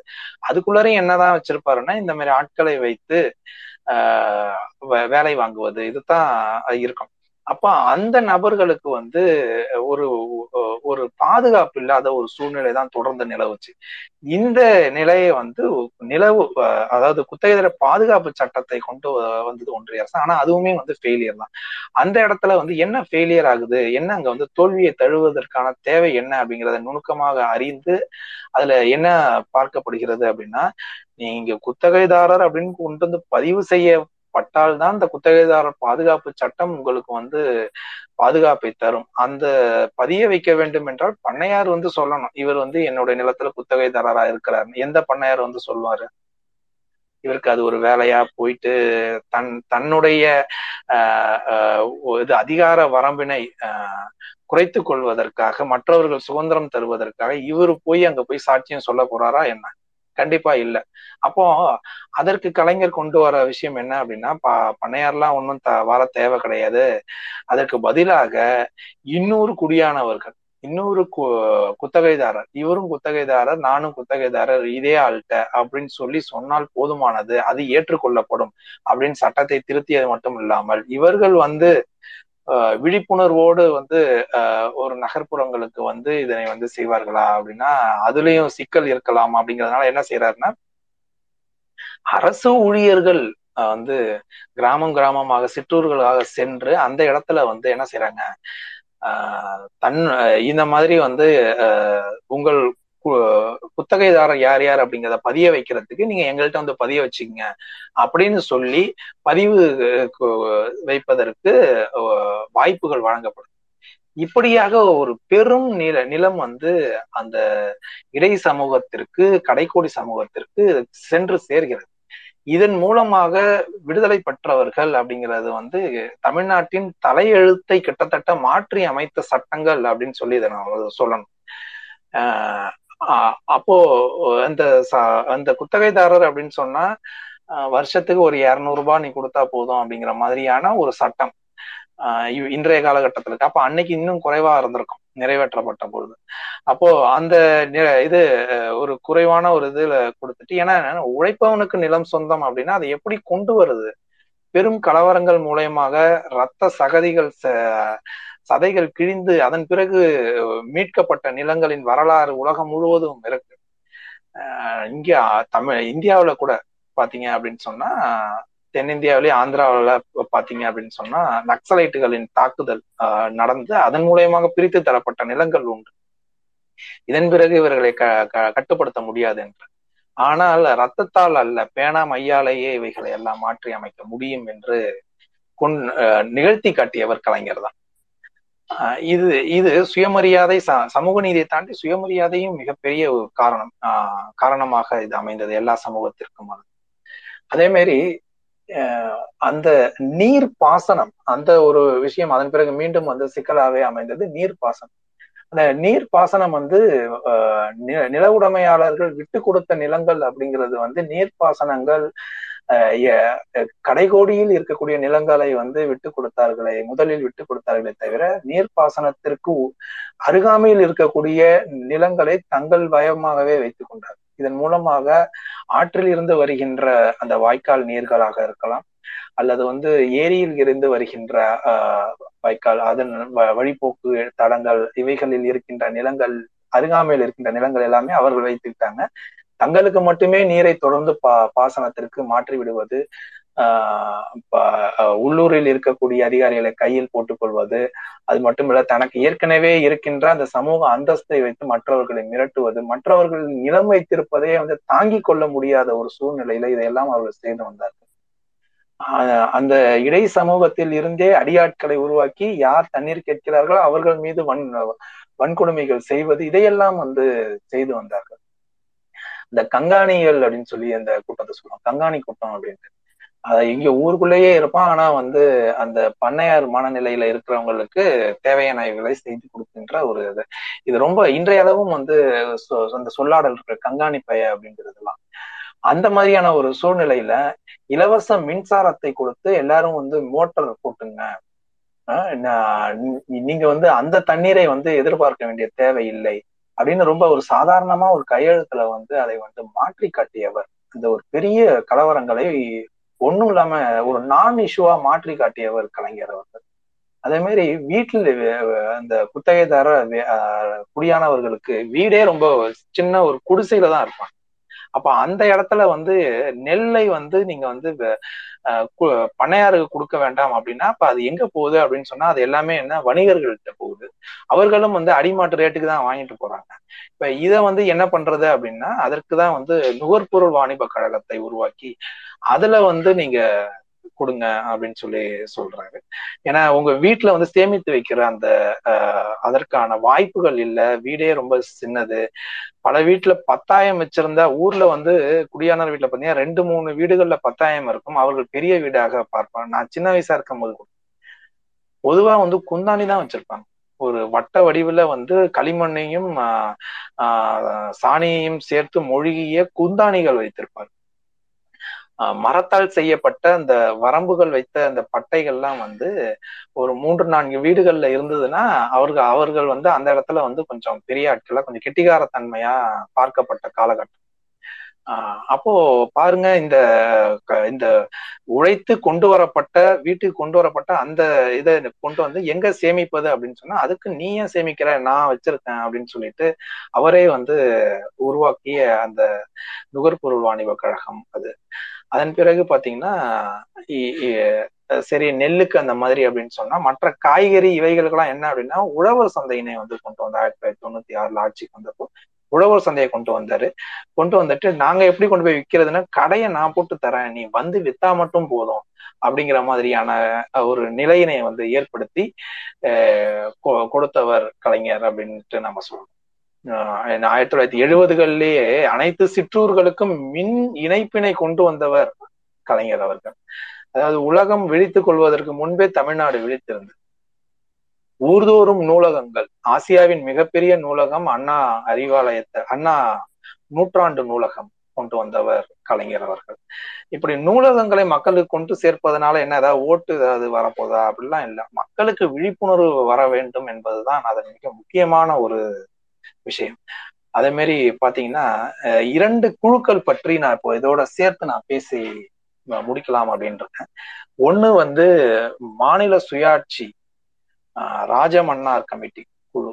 அந்த குழு அப்படி பாத்தீங்க அப்படின்னு சொல்ல ஒண்ணு. ரெண்டாவது வந்து இட ஒதுக்கீட்டுக்காக அவர் வைத்த வந்து சட்டநாதர் கமிஷன் இந்த ரெண்டுத்தையும் சொல்லி நிறைய உரையை நிறைவு செய்யலாம் அப்படின்னு நான் ராஜமன்னார் கமிஷன் இது வந்து மாநில சுயாட்சியின் மிக முக்கியமான ஒரு பங்கினை இது பார்க்கணும்.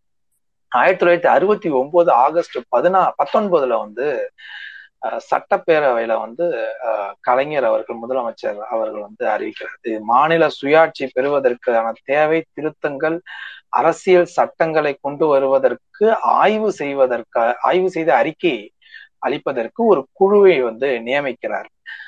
இது வந்து செப்டம்பர் இருபத்தி ரெண்டாம் தேதி தமிழக அரசு டாக்டர் பி வி ராஜமன்னார் அவர்களுடைய தலைமையிலையும் அவருக்கு doctor A Lakshmanaswamy P. Chandra ஆகியோர் உறுப்பினராக கொண்ட ஒரு குழு வந்து நியமிக்கப்பட்டது இந்த குழு வந்து மாநில அரசுகளின் அதிகார எல்லையையும் ஒன்றிய அரசின் அதிகார எல்லைகளையும் அதிகாரத்தையும் வந்து முழுமையாக ஆய்வு செய்து அந்த குழு குழு வந்து தங்களுடைய அறிக்கையை ஆயிரத்தி தொள்ளாயிரத்தி எழுபத்தி ஒண்ணு மார்ச்ல வந்து அரசிடம் சமர்ப்பிக்கிறது. ஆஹ் அதுல இருந்து ஒரு பத்தாவது நாள் அர அரசு அறிவிக்கப்பட்டது. அந்த அறிவிப்பு வந்து பரிந்துரைகளை எல்லாம் பரிசீலனை செய்து அதன் அடிப்படையில் ஆயிரத்தி தொள்ளாயிரத்தி எழுபத்தி நாலு ஏப்ரல் பதினாறுல கலைஞர் சட்டப்பேரவையில வந்து மாநில சுயாட்சியை வந்து முன்மொழிகிறார். மாநிலங்களுக்கு வந்து என்னென்ன உரிமைகள் தேவை எப்படி இருக்க வேண்டும் அப்படிங்கிறது. இந்த ஆயிரத்தி தொள்ளாயிரத்தி எழுபத்தி நாலு ஏப்ரல் பதினாறில் கலைஞர் கொண்டு வந்த இந்த முன்மொழிவு இருக்கு பாருங்க. இதுதான் இன்னும் மாநில சுயாட்சி அப்படின்ட்டு இந்தியா முழுவதும் பேசப்படுகின்ற ஒரு தன்மையினை பெறுகிறது.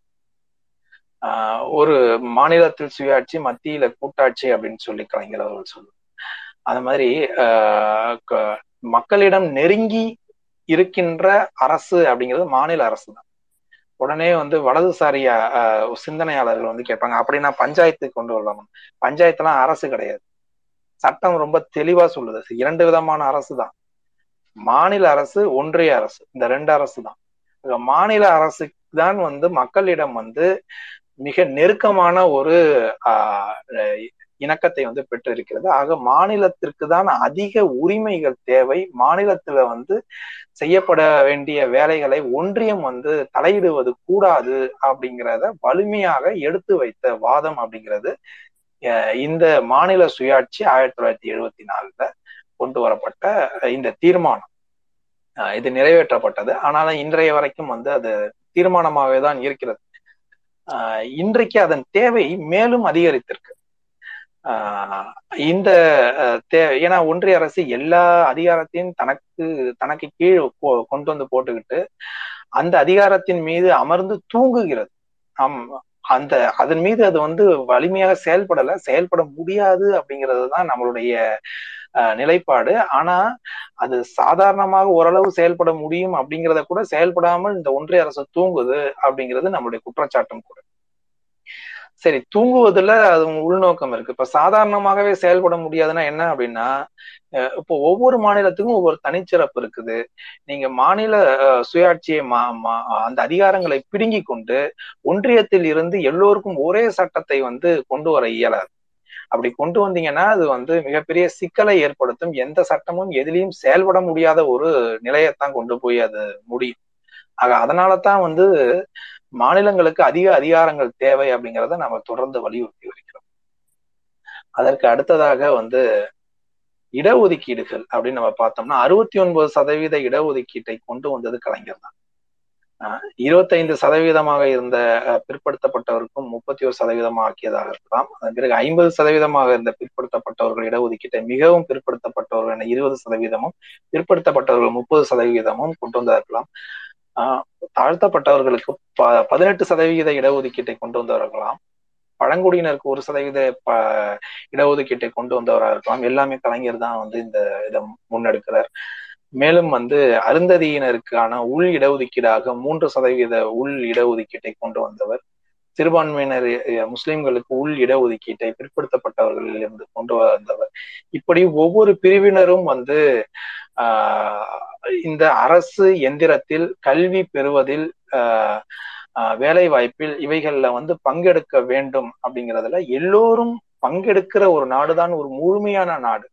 ஒரு குறிப்பிட்ட சமூகத்தினர் மட்டும் வந்து உச்சாணி கொம்பில் தொடர்ந்து தன்னுடைய சமூக அந்தஸ்தை வந்து காரணம் காட்டி அனைத்து வேலை வாய்ப்பையும் பறித்து கொள்கின்ற ஒரு அமைப்பு இருக்கின்ற சூழ்நிலையை தான் இந்த இடஒதுக்கீடு வந்து திறமைக்கு முக்கியத்துவம் கொடுக்கப்படாத சூழ்நிலையில பிறப்புக்கே முக்கியத்துவம் கொடுக்கப்படுகின்ற சூழ்நிலையில கொண்டு வரப்பட்டதுதான் இடஒதுக்கீடு.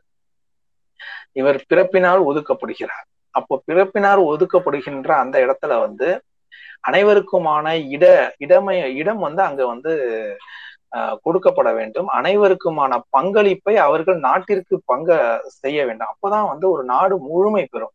அப்போ இந்த இடஒதுக்கீட்டுல பார்த்து பார்த்து சேர்க்கப்பட்ட இந்த அம்சங்கள்லாம் இருக்கு பாத்தீங்களா? இது எல்லாமே பாத்தீங்க அப்படின்னு சொன்னா எல்லாமே பெரியாருடைய கனவுகள். ஆஹ் மிகப்பெரிய அளவுல பெரியார் வந்து எப்படி ஒரு சமூகம் இருக்க வேண்டும் அப்படின்னு நினைச்சாரோ அந்த கனவுகளை தான் வந்து இங்க கலைஞர் அவர்கள் திராவிட முன்னேற்ற கழகம் தனது ஆட்சியின் அடிப்படையாக கொண்டு செயல்பட்டு வந்திருக்கிறது. இறுதியாக எனக்கு ரொம்ப பிடித்த ஒரு கவிதை கலைஞரின் கவிதையை மட்டும் சொல்லி நிறைவு பெறுகிறேன்.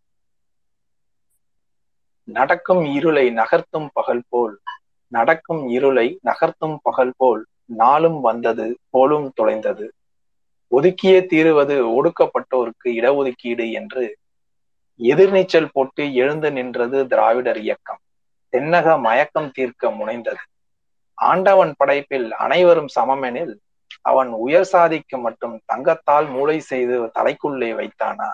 ஆண்டவன் படைப்பில் அனைவரும் சமமெனில் அவன் உயர் சாதிக்கு மட்டும் தங்கத்தால் மூளை செய்து தலைக்குள்ளே வைத்தானா? மற்ற சாதிகளுக்கு இருப்பது என்ன களிமண்ணா சுண்ணாம்பா? ஏகலைவன் வித்தை கற்க எந்த சாத்திரமும் அனுமதிக்கவில்லை. ஏகலைவன் வித்தை கற்க எந்த சாத்திரமும் அனுமதிக்கவில்லை. அவன் கட்டை விரலை கட்டை விரலில் அவன் வில்லில் விஜயனையே வெல்வான் என்று கட்டை விரலை காணிக்கையாய் பெற்றதென்ன நியாயம்? அவன் வில்லில் விஜயனையே வெல்வான் என்று கட்டை விரலை காணிக்கையாய் கேட்டதென்ன நியாயம்? தவம் செய்ய சமூக சூத்திரனுக்கு தகுதி அவனுக்கேது என்று சீரியே அவன் தலையை வெட்டி சாய்த்த கதை ராமபிரான் வரலாறன்றோ? கட்டை விரலோ தலையோ? கட்டை விரலோ தலையோ? காணிக்கையாய் இந்நாளில் எவனும் கேட்டால் பட்டை உரியும் சுடுகாட்டில் அவன் கட்டை வேகும். ஆக சனாதனவாதிகளுக்கான சவுக்கடியாக அவர்களுடைய போக்கில் இந்த ஆட்சி அமையாது என்பதை சூளுரைக்கும் விதமாக அவர்களுடைய ஒவ்வொரு நடவடிக்கையும் இருந்து வந்திருக்கிறது. சாதிகள் அனைத்தையும் எதிர்த்த அவர் மக்கள் அனை அனைவரையும் ஒருங்கிணைத்தார் என்பதுதான் உண்மை. நன்றி தோழர்களே. நன்றி மதி தோழர். ஆக்சுவலா நிறைய கருத்துக்கள் நிறைய விஷயங்கள் வந்து உண்மையிலேயே சொல்லணும்னா ஒரு வித்தியாசமா இருந்தது. நிறைய புதிய விஷயங்கள் இருந்தது. அதாவது ஒரு கருத்துக்குள்ள அந்த நில உடைமை சட்டத்துல வந்துட்டு நிறைய விஷயங்கள் தெரியும். ஆனா அதுல இவ்வளவு சூழ்ச்சமங்கள் இருக்கு இவ்வளவு உள் உள் விஷயங்கள் இருந்திருக்கு அப்படிங்கறத உட்பட அதான் அந்த பெரியாரின் கலைஞர் அப்படின்னு அந்த தலைப்பு கொடுத்ததுக்கு ரொம்ப பொருத்தமா பேசுனீங்கன்னு நினைக்கிறேன். ஒரு தகவல். பரம் சார் வந்து ஆக்சுவலா அவங்க ரிலேட்டிவ் ஒருத்தவங்க வந்து தவறி போயிட்டதுனால வந்து அவரால் கலந்துக்க முடியல. ஆனாலும் அந்த சூழ்நிலையிலையும் நைட்டு ஃபுல்லா முழிச்சிருந்துட்டு அவர் அங்க இருந்துட்டு வந்தவர் இன்னும் அந்த அடக்க முடியல. அதுக்கு நடுவுல வந்து தகவல் சொல்லிட்டு நான் வரமாட்டேன்னு சொன்னவர் அவர் ஒரு ரெண்டு வாரத்தை நம்ம பேசிட்டு போயிடலாம் அப்படிங்கறக்காக வந்திருக்கிறாரு. முதல்ல அவருக்கு அந்த வாய்ப்பை கொடுத்துடலாம்னு நினைக்கிறேன். அதுக்கப்புறம் நம்ம தொடரும் பரம் சார் ஓவர் டு யூ நன்றி பாலா நன்றி பாலா. அனைத்து நண்பர்களுக்கும் வணக்கம். எல்லாத்தையும் மன்னிப்பு கேட்டுக்கிறேன். நான் வந்து கலைஞரை எந்த அளவுக்கு நேசித்தேன் அப்படிங்கிறது எல்லாருக்கும் தெரிஞ்ச விஷயம். என்னுடைய டிவியில கூட நான் வந்து கலைஞர் என் காதலர் அப்படின்னு தான் நான் போட்டிருந்தேன். அப்ப பாலா கூட சொன்னாரு நீங்க அந்த தலைப்பிலே பேசுங்க சார் அப்படின்னாரு. எதிர்பாராத விதமா நேற்று என்னுடைய அத்தை இறந்துட்டாங்க. இரவு முழுவதும் நான் அங்கே இருந்துட்டு ஒரு ஒரு ரெண்டு மணிக்கு தான் வந்தேன். வந்துட்டு படுத்து தூங்கிட்டு பிறகு கொஞ்சம் ரெஸ்ட் எடுத்து போகணும் அப்படிங்கிறனால வந்தேன். ஆனாலும் கூட எனக்கு அந்த நிகழ்வுலையும் கூட நான் இப்போ அவசரமா போக வேண்டிய சூழ்நிலையிலும் கூட என்னுடைய தலைவரை மறந்து நான் போனாச்சுன்னா எனக்கு என்னுடைய மனது உறுத்தல் ஒன்று இருந்தது. காதலன் மறந்து காதலை மறந்து ஒரு காதலி போனா எந்த அளவுக்கு அது நியாயமா அப்படிங்கிற கேள்வி எழுந்தது. அவரை பற்றி என்னுடைய நினைவுகளையும் அவரை பற்றி நான் என்னுடைய புரிதல்களையும் உங்களோட சில நிமிஷங்கள் பகிர்ந்துக்கிட்டு தான் நான் போனோம் அப்படிங்கிறத நான் பாலாகிட்ட சொன்னேன். அந்த அடிப்படையில் நான் வர முடியாது அப்படிங்கிறது தான் பாலாகிட்ட சொல்லியிருந்தேன். இன்னைக்கு நைட்டு நான் கலந்துக்கிறேன் பாலா. ஏன்னா நடக்கெல்லாம் முடிஞ்ச நைட்டு நான் வருவேன். நைட்டு நான் கலந்துக்கிறேன் அப்படின்னு சொல்லி சொன்னேன். இருந்தாலும் என்னுடைய என்னுடைய மனசு வந்து ஒரு பக்கம் அவங்க மே இறந்தவங்க மேல இருந்தா கூட அதை விட அதிகமா கலைஞர் மேல இருந்த காரணத்தால சில வார்த்தைகள் அவர் கலைஞரை பற்றி சில வார்த்தைகள் வந்து நான் பகிர்ந்துக்கலாம் அப்படிங்கிற நினைப்போட தான் நான் உங்களோட இந்த நிகழ்ச்சியில் நான் கலந்துக்கிறேன். வாய்ப்புக்கு நான் நன்றி. அனைத்து நண்பர்களுக்கு நன்றி. நம்முடைய தலைவருடைய பிறந்த நாளை மிக உற்சாகமாக கொண்டாடுங்கள். ஒரு இந்த நாள் வந்து எல்லாருக்கும் ஒரு இனிமையான நாள் தான். என்னை பொறுத்தளவில் தனிப்பட்ட சோகம் இருந்தாலும் கூட தலைவருடைய பிறந்த நாள் என்பது ஒரு தமிழகத்தினுடைய விடிவெளியினுடைய பிறந்த நாள் ஒரு தமிழகத்தினுடைய வெளிச்சத்தின் பிறந்த நாள் தமிழகத்தினுடைய சமூக நீதியின் பிறந்த நாள் தமிழகத்தினுடைய மக்கள் தாழ்த்தப்பட்ட பிற்படுத்தப்பட்ட ஒடுக்கப்பட்ட மக்களுடைய எழுச்சிக்கான பிறந்த நாள். இந்த பிறந்த நாளை மிக சிறப்பாக கொண்டாட வேண்டும் என்பது நம்முடைய எல்லாருடைய ஆவா அதற்கான முன்முயற்சி எடுத்து இருபத்தி நாலு மணி நேர பேஸ் என்ற ஒரு நிலையை தம்பி பாலா அவர்கள் மேற்கொண்டு வருவது மிக போற்றத்தக்கதாக நான் பார்க்கிறேன் பாராட்டத்தக்கதாக பார்க்கிறேன். சென்ற ஆண்டும் இந்த நிகழ்வை நடத்தினோம். அப்பொழுது கூட நான் கலந்து கொண்டேன். பாலாவினுடைய இந்த முயற்சிக்கு என்னுடைய வாழ்த்துக்களையும் நன்றியையும் தெரிவித்துக் கொள்கிறேன். பாலா சொன்ன தலைப்பிலேயே நான் பேசணும்னு நான் விரும்புறேன் காதல்ங்கிறது புவியில் உயிரினங்க தோன்றிய காலம் தொட்டு நீண்ட கால தொடர்ந்து வரும் ஒரு தொப்புள் கொடி உணர்வு. வரலாற்றின் பக்கங்களை வன்மையாக மாற்றியதில் காதலுக்கு கணிசமான பங்கு உண்டு. எத்தனையோ தியாகங்களையும் எண்ணற்ற மாயங்களையும் காதலால் மட்டுமே நிகழ்த்த முடித்திருக்கிறது காதலை தீண்டாமல் தன் வாழ்வை தாண்டியவர் சொற்பமே. காதல் கொண்டாட்டங்கள் இன்னும் தீர்ந்தபாடு இல்லை இலக்கியங்கள் கொண்டாடிய காதலும் இணையங்கள் கொண்டாடும் காதலும் ஒன்றா வெவ்வேறா. என்பது அவரவர் சிந்தனைக்கு. இலக்கியங்களில் காதலை பற்றி பல விஷயங்கள் பேசப்பட்டிருக்கிறது. தமிழன் காதலை அந்த காலத்திலே மிக நுட்பமாக பதிவு செய்திருக்கிறார். அதை சங்க காலங்களிலே அகத்திணை புறத்திணை என்று இருவேறாக இருவேறு திணைகளாக பிரித்து அகத்திணை என்பது ஒரு காதலை பற்றி மட்டுமே பாடக்கூடிய கவிதைகளாக வடித்து வைத்து சென்றிருக்கிறார். அப்படிப்பட்ட காதல் எல்லோருக்கும் வரக்கூடியது. அந்த வயதிலே வரக்கூடியது. எனக்கும் வந்தது பதினேழு வயதிலே. ஒரு பெண் மீது அல்ல ஒரு ஆண் மீது. பதினேழு வயதிலே நான் படித்துக் கொண்டிருக்கும் போது தலைவர் அவர்களுடைய புஸ்தகங்களை வாசிக்க தொடங்கிய போது அந்த காதல் என்னுள்ளே எழுந்தது. இப்படிப்பட்ட ஒரு தலைவனா இவ்வளவு ஆற்றல் உள்ள ஒரு தலைவனா என்று என் மீது அவருக்கு ஒரு காதல் உருவாகியது. அந்த காதல் எப்படி இருந்தது என்றால் தலைவரை உயிரளவு நேசிக்கக்கூடிய அளவுக்கு இன்றும் இந்த வயதிலும் என்னை அந்த காதல் மாறவில்லை அந்த காதல் தீரவில்லை அந்த காதல் தொடர்ந்து கொண்டுதான் இருக்கிறது. காரணம் அவருடைய ஆற்றலும் அவருடைய திறமையும் அவருடைய அவருடைய எளிமையும் அவருடைய தோற்றம் என்னை கவர்ந்த மிக நுட்பமான விஷயங்களாக இருந்தன. அந்த காதலால் ஈர்க்கப்பட்டு நான் அந்த வயதிலே அவருக்காக அந்த திராவிட முன்னேற்ற கழகத்திலே இணைந்து நான் படித்து கொண்டிருந்தாலும் கூட மேடைகளிலே அவருடைய பெருமைகளை நான் பேசினேன். இப்படிப்பட்ட ஒரு ஆளுமிக்க தலைவர் தலைவன் தமிழ்நாட்டில் ஏன் இந்தியாவிலே எந்த தலைவரும் இல்லை என்பது என்னுடைய கருத்து.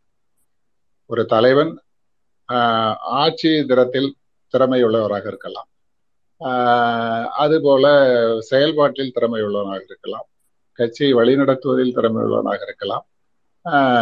மக்களை பாதுகாப்பதில் திறமையுள்ளவனாக இருக்கலாம். ஆனால் அத்தனை பணிகளுக்கும் இடையும் கூட இலக்கியத்தில் அது இலக்கியத்தில் என்றால் ஒரு இது இல்லை முத்தமிழிலும் இயலிசை நாடகம் என்ற முத்தமிழிலும் தன்னுடைய முத்திரை பதித்த ஒரு தலைவர் என்று சொன்னால் அது கலைஞர் மட்டுமே. அவருடைய அந்த சாதனை தன்னுடைய இருபத்தி ஆயிரத்தி தொள்ளாயிரத்தி இருபத்தி நாலாம் ஆண்டு பிறந்தாலும் கூட தன்னுடைய பதிமூணாவது வயதிலே அவர் இந்திய எதிர்த்து போர் போர்க்குரல் எழுப்பிய அந்த சூழ்நிலையிலும் கூட அவர்களுடைய அந்த உணர்வு வந்து இருக்கிறது இந்த மக்களுக்காக இந்த தமிழ் மாநிலத்திற்காக தமிழ் மக்களுக்காக இந்த பிற்படுத்தப்பட்ட தாழ்த்தப்பட்ட ஒடுக்கப்பட்ட மக்களுக்காக தன் அவர்களுடைய உரிமைக்காக நம்மளை போராட வேண்டும் என்ற உணர்வு அவருக்கு தோன்றி அந்த பதிமூணாம் வயதிலே இந்திய எதிர்த்து அவர் நடத்திய போராட்டங்கள் ஆரம்பகால பணியாக இருந்தாலும் கூட அதன் பின்னர் அவர் தொடர்ந்து மேற்கொண்ட முயற்சிகள். அவர் இந்த இந்த இந்த ஈடுபாட்டின் காரணமாக இந்த அரசியல் சமூக செயல்பாட்டின் காரணமாக தன்னுடைய படிப்பை கூட அவர் நிறைவு செய்யவில்லை. அவருடைய பள்ளி இறுதி தேர்விலே மூன்று முறை எழுதியும் தேர்ச்சி பெறாத ஒரு தலைவர். ஆனால் இலக்கியத்தில் தொல்காப்பியத்துக்கு உரை எழுதுகிறார். சங்கத்தமிழ் எழுதுகிறார். நீங்கள் கற்பனை செய்து பாருங்களேன். நீங்கள் வந்து ஒரு தலைவனுடைய ஆற்றலை நீங்கள் கற்பனை செய்து பாருங்கள். ஒரு மெத்த படித்த மேதாவிகளை செய்ய முடியாத ஒரு செயலை தன்னுடைய முயற்சியால் தன்னுடைய உழைப்பால் தன்னுடைய சிந்தனையால் மட்டுமே அதை சாத்தியமாக்கிய ஒரு தலைவன் யார் என்றால் தலைவர் கலைஞர் அவர்கள் தான் அந்த கலைஞர் அவர்களுடைய தமிழாற்றல் தமிழாற்றல் என்பது ஒரு ஒரு பெரிய அளவுக்கு டாக்டரேட் படித்த அறிஞர்களுக்கு கூட இல்லாத ஒரு அறிவும் ஆற்றலும் அவருள்ளே இருந்தது. அந்த விதை பெரியார் அண்ணா அவள் போற்றப்பட்டாலும் கூட அவர் சுயமாக தன்னை வளர்த்து கொண்டார் தன்னை உருவாக்கி கொண்டார். இந்த தமிழ் மக்களுக்காக தமிழ் நலத்திற்காக பாடுபட வேண்டும் என்ற உணர்வை கட்டி எழுப்பி அதை காத்து கடைசி வரை தன்னுடைய இறக்கும் வரை ரெண்டாயிரத்தி பதினெட்டு வரை ஆயிரத்தி தொள்ளாயிரத்தி இருபத்தி நாலு பிறந்தாலும் கூட பதிமூணு ஆண்டுகள் கிடைத்து கிட்டத்தட்ட எண்பத்தோரு ஆண்டுகள் அவர் வந்து அந்த உணர்வை இறுதி வரை கொண்டிருந்தார் என்பது என்னை அவரை காதலிக்க தூண்டிய விஷயம். அவர் எழுதிய நூல்கள் அவர் எழுதிய நாடகங்கள் அவர் எழுதிய திரைப்பட வசனங்கள் அவர் ஆற்றிய சமூக பணிகள். ஒரு மனிதன் ஒரு ஒரு துறையிலே சிறப்பாக இருக்கலாம். அது ஒன்றும் பெரிய விஷயம் அல்ல.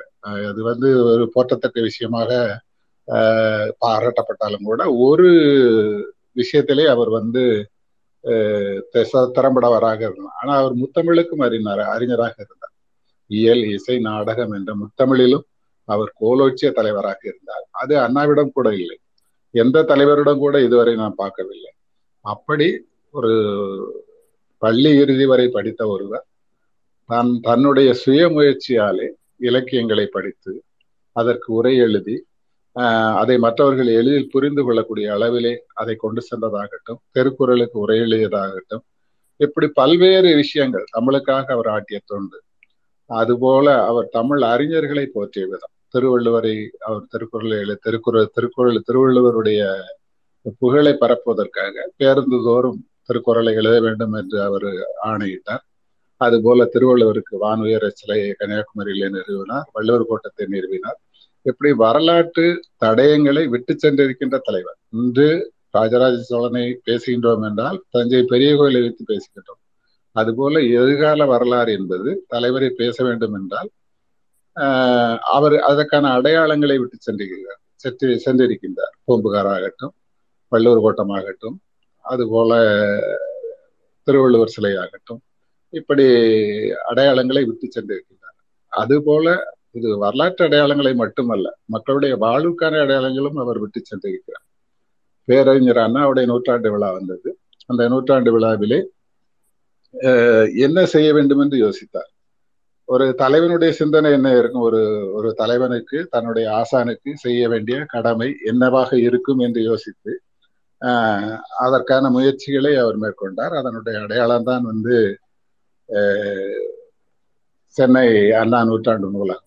கிட்டத்தட்ட அது எத்தனை மூன்று லட்சம் சதுர கிலோமீட்டரில் அமைக்கப்பட்ட அந்த நூலகம் என்பது தெற்காசியாவிலே மிகப்பெரிய நூலகம் முழுவதும் குளிரூடப்பட்ட நூலகம். கிட்டத்தட்ட ஒரே நேரத்தில் இருநூறு பேர் அமர்ந்து படிக்கக்கூடிய அளவுக்கு உள்ள நூலகம். அதில் இருக்கின்ற நூல்கள் கிட்டத்தட்ட ரெண்டு மூணு எனக்கு சரியாக எண்ணிக்கை தெரியவில்லை. மூன்று லட்சத்துக்கு மேல் இருக்கும் என்று படித்ததாக எனக்கு நினைவு. அப்படிப்பட்ட ஒரு வரலாற்று அடையாளத்தை அவர் விட்டு சென்றிருக்கிறார். இப்படி பல விஷயங்களை அவர் பல சாதனைகளை தமிழ்நாட்டு மக்களுக்காக தமிழுக்காக அவர் செய்திருந்தார் கூட அவருடைய சிந்தனையில் மிகவும் போற்றத்தக்கதாக அவர் நான் கருதுவது என்ன என்றால் பெரியார் அவர்களுடைய கோட்பாடுகளையும் கொள்கைகளையும் மக்களிடம் எடுத்து சென்று இன்றும் பெரியார் தமிழகத்திலே வாழக்கூடிய அளவு ஒரு இந்து மதத்தை சார்ந்தவராக இருந்தாலும் கூட அவர் கடவுளையும் கும்பிடுவார் பெரியாருடைய கொள்கையையும் ஏற்றுக்கொள்வார் பெரியாரை பற்றியும் பெருமையாக பேசுவார். இதுதான் திராவிடம் உருவாக்கிய ஒரு பெரிய சாதனையாக நான் பார்க்கிறேன். பெரியார் கடவுள் மறுப்பு கொள்கை உடையவராக இருந்தாலும் கூட அவருடைய மற்ற சிந்தனைகளை அவர் சமூக நீதிக்காக அவர் ஆற்றிய சிந்தனைகள் பெண் உரிமை பெண் அடிமைத்தனத்தில் இருந்து விடுவிப்பது போன்ற அவருடைய கொள்கைகளை செயலாக்கம் செய்தது தலைவர் கலைஞர் அவர்கள் தான். அந்த அளவுக்கு அந்த அடிப்படையில் உருவானதுதான் பெண்களுக்கான சொத்துரிமையில் சமபங்கு ஆயிரத்தி தொள்ளாயிரத்தி எண்பத்தி ஒன்பதுலேயே அந்த சட்டம் கொண்டு வந்து பெண்களுக்கான சொத்துரிமையை அவர் சட்டமாக்கி இந்தியாவிலே முதல் முதலில் ஒரு வழிகாட்டியாக அதை உருவாக்கினார். அதன் பின் தான் உச்ச நீதிமன்றம்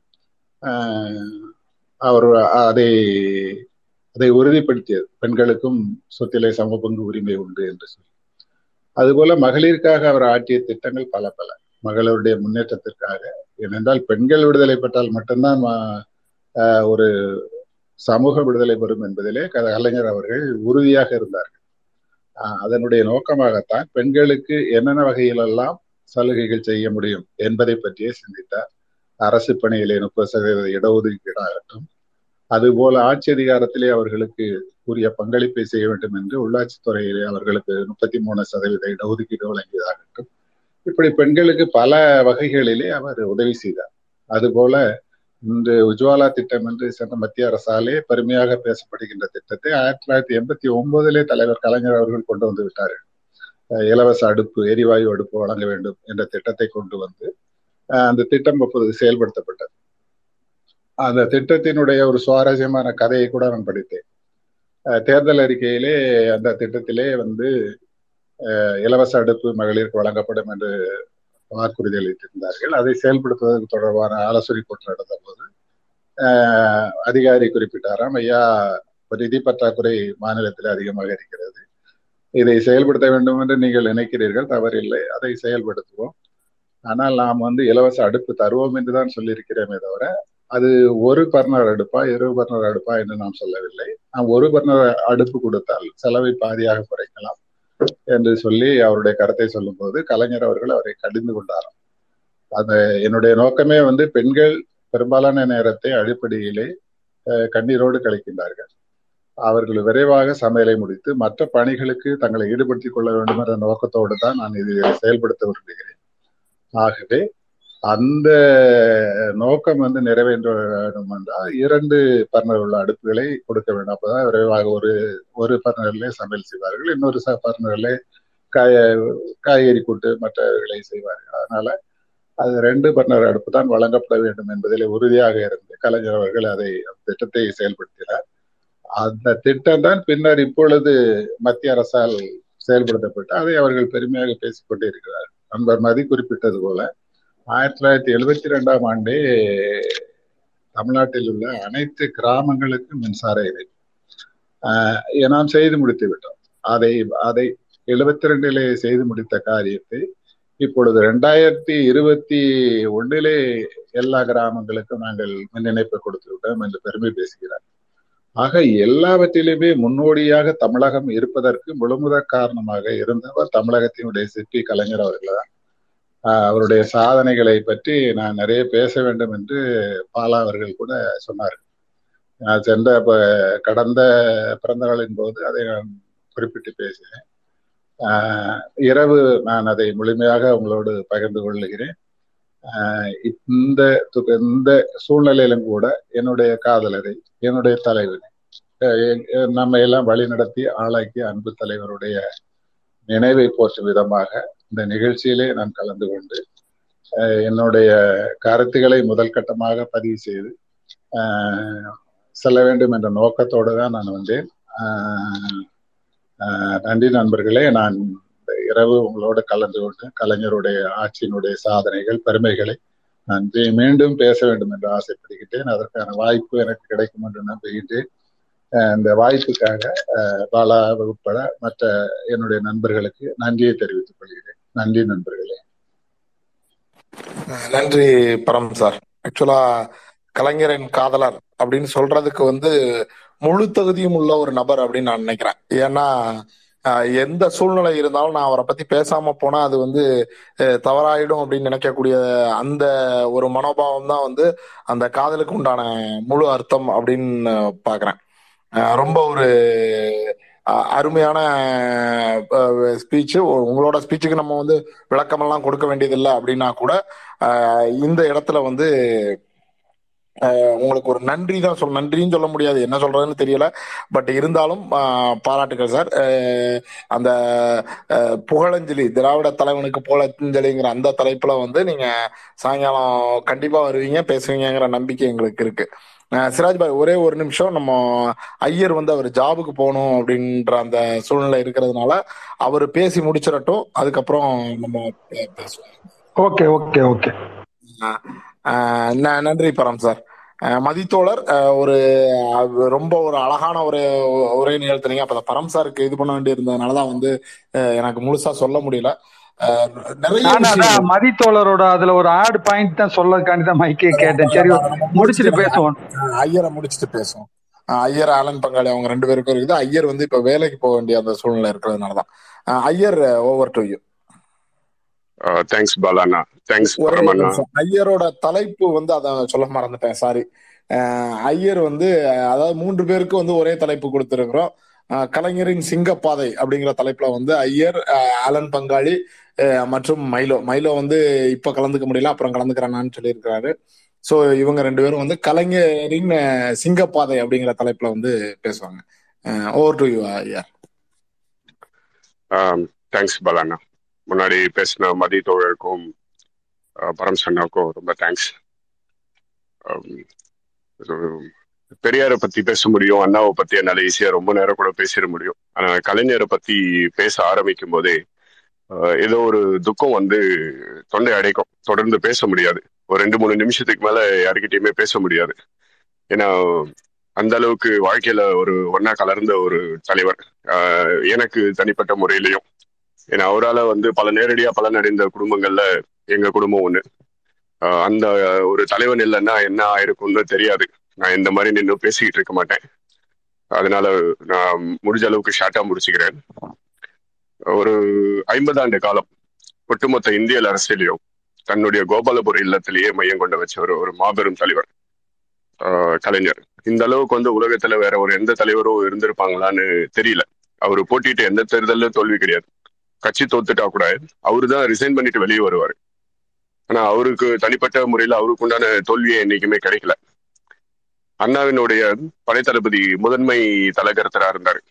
அன்னைக்கு பத்து லட்சம் டார்கெட் கொடுத்துட்டு பதினெட்டு பதினோரு லட்சம் வசூல் பண்ணி கொண்டு வந்து முதல் எலெக்ஷனுக்கு வந்து அண்ணாவோட அண்ணா கையால ஒரு கனையாகிய வந்து பரிசா வாங்கினார். அது கடைசி வரை அவரு கையில வச்சிருந்தாரு. ஸோ அந்த அளவுக்கு ஒரு கல வீரன் அதனாலதான் அவரை வந்து அவரு அவரால் தோல்விகள் கட்சி மூணு முறை தொடர்ந்து ஆட்சி வந்தப்ப கூட கட்சியை வந்து உயிர் போட வைக்க முடிஞ்சது. ஏன்னா ஒரு அடிமட்ட தொண்டனுக்கு கூட என்ன வேணும்னு அவருக்கு தெரியும். தொண்டர்களுடைய மனப்பான்மையை கெஸ் பண்றது அவருக்கு ஈஸியா தெரியும். ரொம்ப கை வந்த கலை. அந்த அளவுக்கு ஒரு தொண்டர்களோட நேரடியா பழகின ஒரு தலைவர். அவரை போயிட்டு யாருனாலும் ஈஸியா பாத்திர முடியும். பத்து நாள் வெயிட் பண்ணணும் வீட்டுக்கு முன்னாடி போயிட்டு நைட்டு பகல வெயிட் பண்ணணும் அப்படிலாம் கிடையாது. நீங்க அவரு ஃப்ரீயா இருந்தாருன்னா எனக்கு இதை நான் நிறைய முறை பார்த்திருக்கேன். கோபாலபுரம் இல்லத்துக்கு முன்னாடி போயிட்டு ஒரு ஆஃப் அன் அவர் வெயிட் பண்ணீங்கன்னா அவங்களே வந்து கேட்பாங்க என்ன வேணும் உங்களுக்குன்னு? ஸோ நம்ம கோரிக்கை நியாயமா இருந்ததுன்னா தலைவரை போயிட்டு பார்க்கலாம்.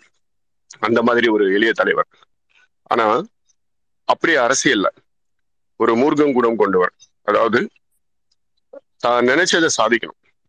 அது மக்களுக்கு சமூக நீதி பாதைக்கு நான் நினைச்சதை எந்த வழியிலனாலும் சாதிக்கணும்.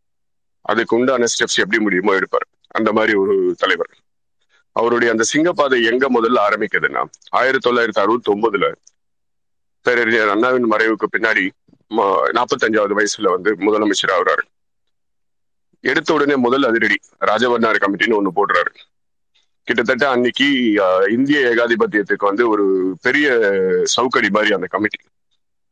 ஒன்றியம் கிட்டத்தட்ட நடுங்கின ஒரு விஷயம் இது ஏன்னா இது தமிழ்நாடு இனிஷியேட் பண்ணா கூட அன்னைக்கு நிலைமைக்கு தமிழ்நாடு மட்டும்தான் அன்னைக்கு இதை முன்னெடுத்தது. மற்ற மாநிலங்கள் முன்னெடுக்கல. ஆனா இந்திரா காந்தியால் அதை யோசிக்க முடிஞ்சது. தொடர்ந்து இது வந்து வருங்காலத்துல இது எப்படி கொண்டு போய் நிறுத்தும் அப்படின்னு சொல்லிட்டு. ராஜமன்னார் கமிட்டி போட்டு ஒன்றிய அரசுக்கும் மாநில அரசுக்கும் இருக்கிற உறவு முறைகள் என்ன? இதுல எங்கெங்கெல்லாம் ஒன்றிய அரசு தலையிடலாம்? எங்க மாநில கூட்டாட்சி மத்திய மாநில கூட்டாட்சி வேணும்? எங்க மாநில சுயாட்சி வேணும்? அப்படின்னு ஒரு சயின்டிபிக் தியரி மாதிரி ஒரு டீட்டெயில் ரிசர்ச் ஒன்று கொடுக்குறாரு ஒரு ரிப்போர்ட் ஒன்று கொடுக்குறாரு. ஸோ அங்கிருந்து தான் இந்த கழகக்காரனுடைய சிங்கப்பாதை வந்து முதல் முதல் ஆரம்பிக்குது. அது மூலமா நமக்கு சில நன்மைகளும் கிடைச்சது. அது வரைக்கும் விட்டு கொடுக்க முடிய கொடுக்காத பல விஷயங்களை ஒன்றியம் வந்து விட்டு கொடுக்க ஆரம்பிச்சது. இந்திய ஒன்றியம். ஸோ இந்த தலைவன் கிட்ட வந்து நம்ம பெருசா பண்ண முடியாது அப்படின்னு சொல்லிட்டு. நம்ம நம்ம எதிர்ச்சிக்காத வேலைகள் வந்து இவர்கிட்ட வேலைக்கு ஆகாது அப்படின்னு சொல்லிட்டு பல விஷயங்கள் அதன் மூலமா தமிழ்நாட்டுக்கு நன்மைகள் நடந்துச்சு. உதாரணத்துக்கு வந்து ஆயிரத்தி தொள்ளாயிரத்தி எழுபத்தி ஒண்ணுல ஏற்பட்ட தொழிற்புரட்சி காலகட்டம்.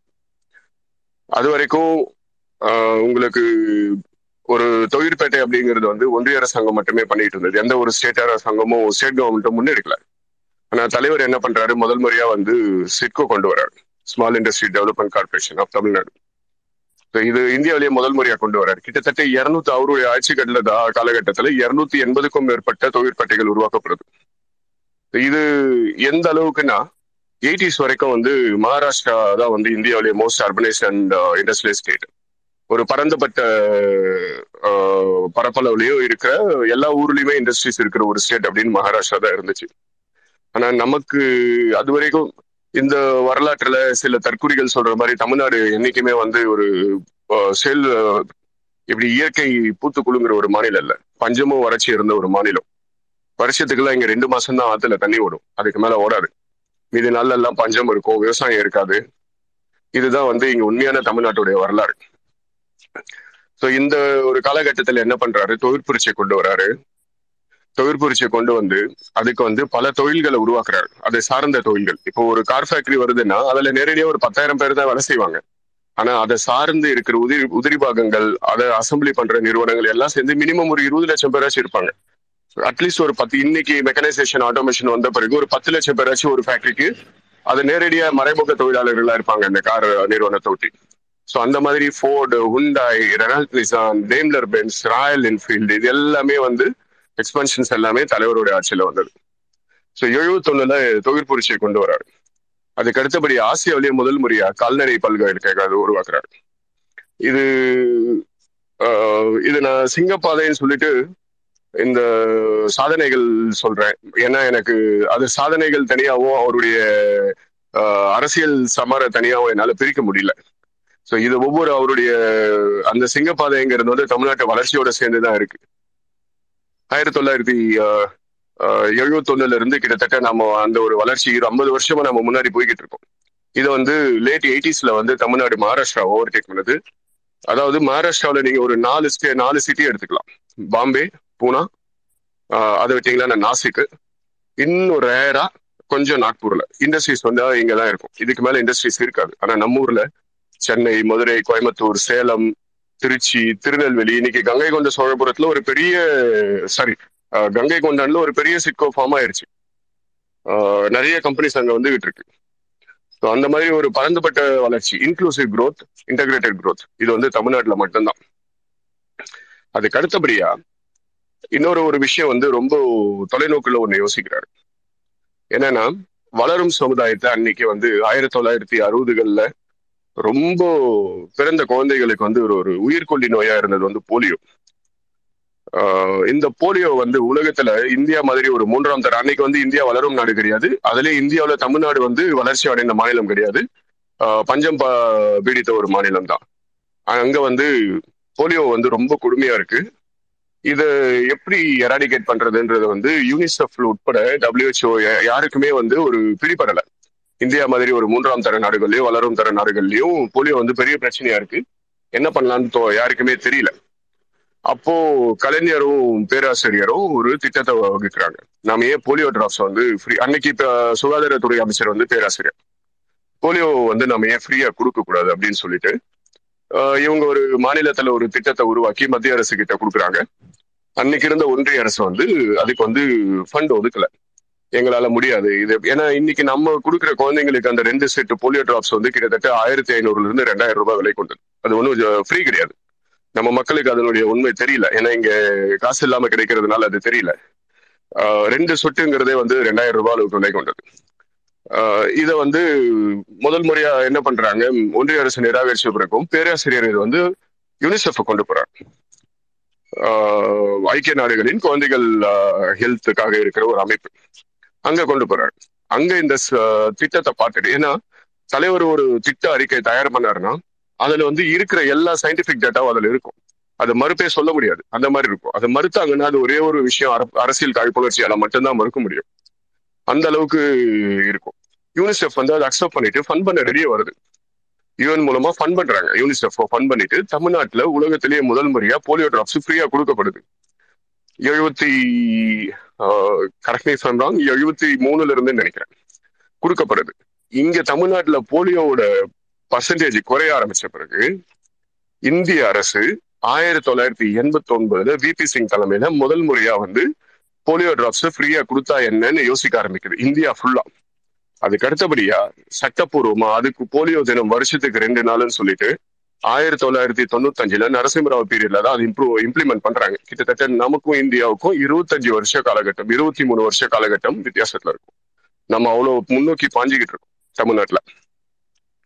அதுக்கு அடுத்தபடியா கலைஞர் உருவாக்கின நலவாரியங்கள். நீங்க எந்த ஒரு தொழில் எடுத்தாலும் அதுக்கு ஒன்று நலவாரியம் எங்க இருக்கும் அமைப்பு சாரா தொழில்கள் எதை எடுத்தாலும் பட்டியல் இடப்படாத தொழிலர் இருந்தா கூட அதுக்கு இங்க ஒரு நலவாரியம் இருக்கும். யாருமே யோசிக்காத அளவுக்கு யோசிச்ச ஒரு தலைவன் அந்த இன்க்ளூசிவ் குரோத்துக்காக ஒரு தலைவன். அந்த ஒரே ஒரு உதாரணம் சொல்றேன்.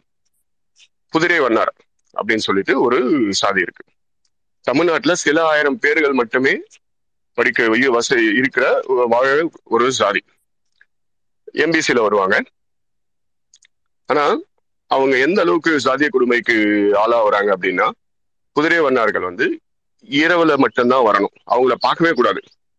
பகல்ல யாருமே அவங்கள பார்க்கக்கூடாது அதே மாதிரி வீட்டுடைய பின்பக்கம் மட்டும்தான் வரணும். முன்பக்கம் வரக்கூடாது இரவுல கூட. ஸோ அந்த அளவுக்கு ஒரு கொடுமையான சாதிய அடக்குமுறைக்கு ஆளான ஒரு சமூகம். ஆனா தலைவர் அதுக்காகவும் யோசிச்சு உள்ஒதுக்கீடு கொடுக்குறாரு. குதிரை வண்ணாருக்கும் ஒரு உள்ஒதுக்கீடு கொடுக்குறாரு. ஏன்னா அந்த அளவுக்கு இன்க்ளூசிவ் குரோத்துக்காக காலம் ஃபுல்லாவே வாழ்ந்த ஒரு தலைவன். நான் மட்டும் வளர்றதில்ல. ஒரு குறிப்பிட்ட நகரம் ஒரு குறிப்பிட்ட இன மக்கள் மட்டும் வளரக்கூடாது. ஒரு குறிப்பிட்ட சமுதாய மக்கள் மட்டும் வரக்கூடாது. எல்லாருமே சேர்ந்து வளரணும். அந்த அளவுக்கு யோசிச்ச ஒரு தலைவன். அதுக்கு அடுத்தபடியா இந்த அவரு வேதனையோட ஒரு வார்த்தையர் வந்து ரெண்டாயிரத்தி ஏழுல பதிவு பண்றாரு. முதலமைச்சரா கடைசி முறையா முதலமைச்சரா இருக்கும்போது இந்த சாதி என்ன கடைசி வரைக்கும் என்ன துன்பு என்ன பின்னாடி துரத்திக்கிட்டே தான் வருது இந்த சாதி அடையாளம். அப்படின்னு மனவேதையோட சொல்றாரு. ஏன்னா நீங்க கலைஞரை எதிர்க்கிறதுல நூத்துக்கு தொண்ணூத்தி எட்டு பேரு அவருக்கு பின்னாடி வந்து சாதி வன்மம் இருக்கும். ஆஹ் ஊழல் பண்றாரு அதெல்லாம் வந்து சும்மா ஒப்புக்கு சொல்லுவாங்க. ஏன்னா இன்னைக்கு வரைக்கும் அவர் மேல வச்ச குற்றச்சாட்டுகள்ல ஒன்னே ஒண்ணு கூட நிரூபிக்க முடியாத ஒரு மாபெரும் தலைவன் வந்து கலைஞர். ஆனா அந்த சாதிய வன்மம் வந்து உள்ளுக்குள்ள இருக்கும். அதை எதிர்க்கிற யாரா இருந்தாலும் நான் இதை ஆணித்தரமா அடிச்சு சொல்லுவேன். ஏன்னா இவங்க நான் ரொம்ப பேசினா அது நம்ம சகோதரர்களுக்குள்ளேயே வந்து ஒத்த கருத்து பேசுறவர்களுக்குள்ளேயே மாற்ற கருத்து வரும். இதோட முடிச்சுக்கிறேன். சோ அந்த ஜாதி வன்மம் வந்து கடைசி வரைக்கும் அவரை துரத்திட்டு இருந்துச்சு. தமிழ்நாட்டுல ஒரு அசைக்க முடியாத சக்தி. அவர் தான் தமிழ்நாட்டுடைய தலைவன் முதலமைச்சர் ஆளுங்கட்சியோட தலைவர் அப்படின்னு இருக்கிறப்ப கூட ஒரு ஜாதிய வன்மம் வந்து அவர் மேல இருந்துகிட்டே இருந்துச்சு. ரொம்ப நொந்து போய் அந்த வார்த்தையை சொல்றாரு. இது நான் சாவர வரைக்கும் என் பின்னாடி துரத்திக்கிட்டே இருக்கும் அப்படின்னு சொல்லிட்டு. ஆனா அவரு கொண்டு வந்த உள் ஒதுக்கீடுகள் வந்து பல கண்டறியப்படாத பட்டியல் இன மக்கள். அதுலயும் ஒதுக்கு ஒடுக்கப்பட்ட மக்கள் வந்து இன்னைக்கு டாக்டர் ஆகும் என்ஜினியர்ஸ் ஆகும் டீச்சர்ஸ் ஆகும் கண்டக்டர் டிரைவர் உட்பட எல்லா வேலைக்கும் முன்னாடி வந்து தமிழ்நாடு முன்னோக்கி பாயுது. நான் இதோட முடிச்சுக்கிறேன் பலானா இதுக்கு மேல ஒரே ஒரு பாயிண்ட் மட்டும் கடைசியா சொல்லிக்கிறேன். ஒரு பழைய லைஃப்ல நடந்த நான் எந்த அளவுக்கு கலைஞருக்கும் திமுகவுக்கும் நன்றி கடன் பட்டிருக்கேன் ஆஹ் அப்படின்னா எங்க அப்பாவுக்கு வந்து கவர்மெண்ட் வேலை டீச்சர் வேலை வந்தது வந்து ஆயிரத்தி தொள்ளாயிரத்தி தொண்ணூத்தி ஒண்ணு தலைவரோட இறுதி காலகட்டங்கள். இது ஆட்சியின் இறுதி காலகட்டங்கள்ல. தொண்ணூத்தி தொண்ணூத்தொன்னு இயர்லி ஜனவரி ஐ திங்க் அதுக்கப்புறமா அப்பா தவறுனது வந்து ரெண்டாயிரத்தி ஒண்ணுல கலைஞர் ஆட்சி முடிஞ்சு எலெக்ஷன் நோட்டிபிகேஷன் அந்த கோட் ஆஃப் கண்டக்ட் இருக்கும்போது பத்து வருஷம் சர்வீஸ் முடிஞ்சிருது. பத்து வருஷம் த்ரீ மந்த் அன்னைக்கு வந்து எனக்கு பதினஞ்சு வயசு தம்பிக்கு பன்னெண்டு வயசு. எனக்கு கொஞ்சம் ஓரளவுக்கு யோசிக்க முடிஞ்சது. அந்த கரு அப்போ வந்து கருணை அடிப்படையிலான வேலை வாய்ப்பு வந்து அரசாங்க ஊழியர்களுக்கு வந்து ஆக்டிவா இருந்துச்சு. தொண்ணூத்தஞ்சு தொண்ணூத்தாறுல நிறுத்தின அந்த தொண்ணூத்தஞ்சுல நிறுத்தின அம்மையார் நிறுத்தின சட்டம் வந்து மறுபடியும் தொண்ணூத்தாறுல கலைஞர் மறுபடியும் கொண்டு வராரு. அரசாங்க ஊழியர்கள் பணி பணியில் இருக்கும்போது இறந்தா அவங்க வாரிசுகளுக்கு வந்து வேலை வாய்ப்பு இருக்கு தொண்ணூத்தாறுல இருந்து மறுபடியும் செயல்முறையில இருக்கு. ரெண்டாயிரத்தி ஒண்ணுல வந்து மார்ச்ல மார்ச் டுவெண்ட்டி செகண்ட் அப்பா இறந்து போறாரு. திங்க் அப்பதான் வந்து எலெக்ஷன் அனௌன்ஸ் பண்ண போறாங்க. ஆர் கோட் ஆஃப் கண்டக்ட் ஆக்டிவா இருக்கு. ரெண்டுல ஒண்ணு. ஆஹ் ஒரு ரிலேட்டிவ் வந்து சொல்றாரு. அடுத்த முறை ஆட்சி மாறிடுச்சுன்னா இந்த சட்டம் இருக்குமா இல்லையான்னு தெரியாது. உடனடியா எல்லா சர்டிபிகேட்டும் லீகல் ஆர் உட்பட எல்லாமே வாங்கி அப்ளை பண்ணுங்க. நீ உனக்கு அப்ளை பண்ணுன்னு எனக்கு வந்து சொல்றாரு. எனக்கு கொஞ்சம் மாற்று கருத்து. எனக்கு அப்ளை பண்றதுல ஏன்னா அப்பாவுடைய எண்ணம் வந்து நான் படிச்சு பெரிய ஆள் ஆகணும் டாக்டர் ஆகணும் அப்படின்னு சொல்லிட்டு. நான் என்ன சொல்றேன்? அம்மா கிட்ட பேசிட்டு அம்மாவுக்கு ஏன்னா தம்பிக்கு வந்து வெறும் பன்னெண்டு வயசு.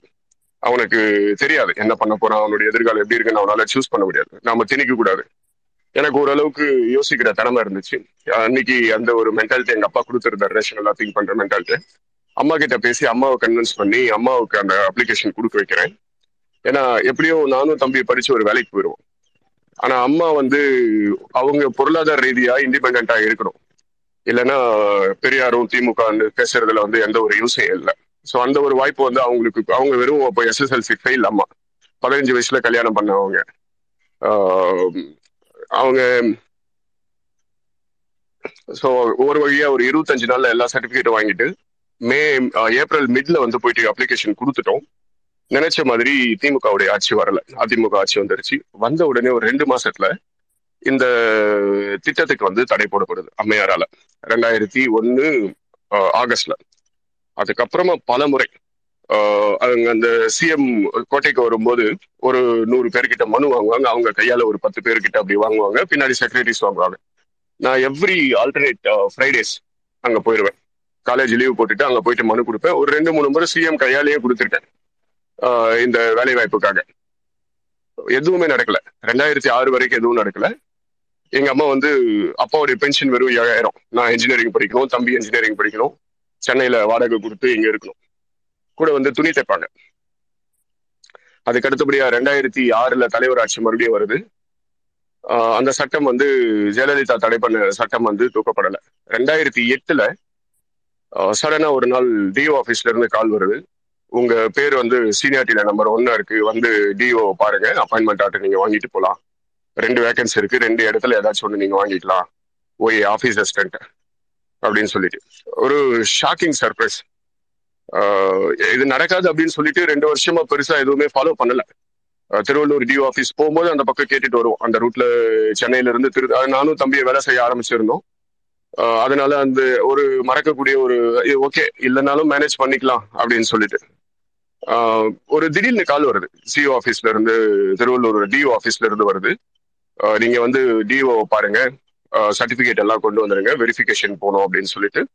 வெரி நெக்ஸ்ட் டே டிஓ பார்த்த வெரி நெக்ஸ்ட் டே அம்மாவுக்கு வந்து சென்னையில ஒரு ஹையர் செகண்டரி ஸ்கூல்ல ஓயோவா வேலைக்கு வருது. அப்பாயின்மெண்ட் ஆர்டர் வருது. வித்தின் த்ரீ டேஸ்ல ஜாயின் பண்ணணும். ஜாயின் பண்ணிட்டாங்க. நான் இப்போ இந்த பாயிண்ட் எதுக்கு சொல்றேன்னா அம்மாவுக்கு நான் எதுக்கு அந்த வேலை வாய்ப்பு வந்து அம்மாவுக்கு கொடுக்கணும்? அவங்க பொருளாதார ரீதியா இண்டிபெண்டா இருக்கணும். அதை எதுக்கு சொல்றேன்னா இந்த லாக்டவுன்ல எனக்கு பிசினஸ் லாஸ் எதிர்பார்க்க முடியாத லாஸ் நான் பத்து பன்னிரெண்டு வருஷமா நானும் தம்பி அம்மா சம்பாதிச்சேன். மொத்த இன்வெஸ்ட்மெண்ட் போட்டு ஆரம்பிச்ச லாஸ் அதை விட பல மடங்கு உள்ள போயிடுச்சு எட்டு மாசம் ஒரு ரூபாய் வருமானம் கிடையாது. கிட்டத்தட்ட மாசம் நாலுல இருந்து அஞ்சு லட்சம் சம்பாதிச்ச இடத்துல ஒரே ரூபாய் வருமானம் கிடையாது. அன்னைக்கு கிட்டத்தட்ட எட்டு பேர் கொண்ட ஒரு குடும்பத்தை காப்பாத்துறது என் என்னுடைய சம்பளமும் என் மனைவியோட சம்பளமும். மினிமம் கமிட்மெண்ட் மத்த எல்லா செலவும் அஞ்சு லட்சம் ரூபாய் வருமானம் இருந்தால் அதில் நாலரை லட்சம் செலவு இருக்கும்.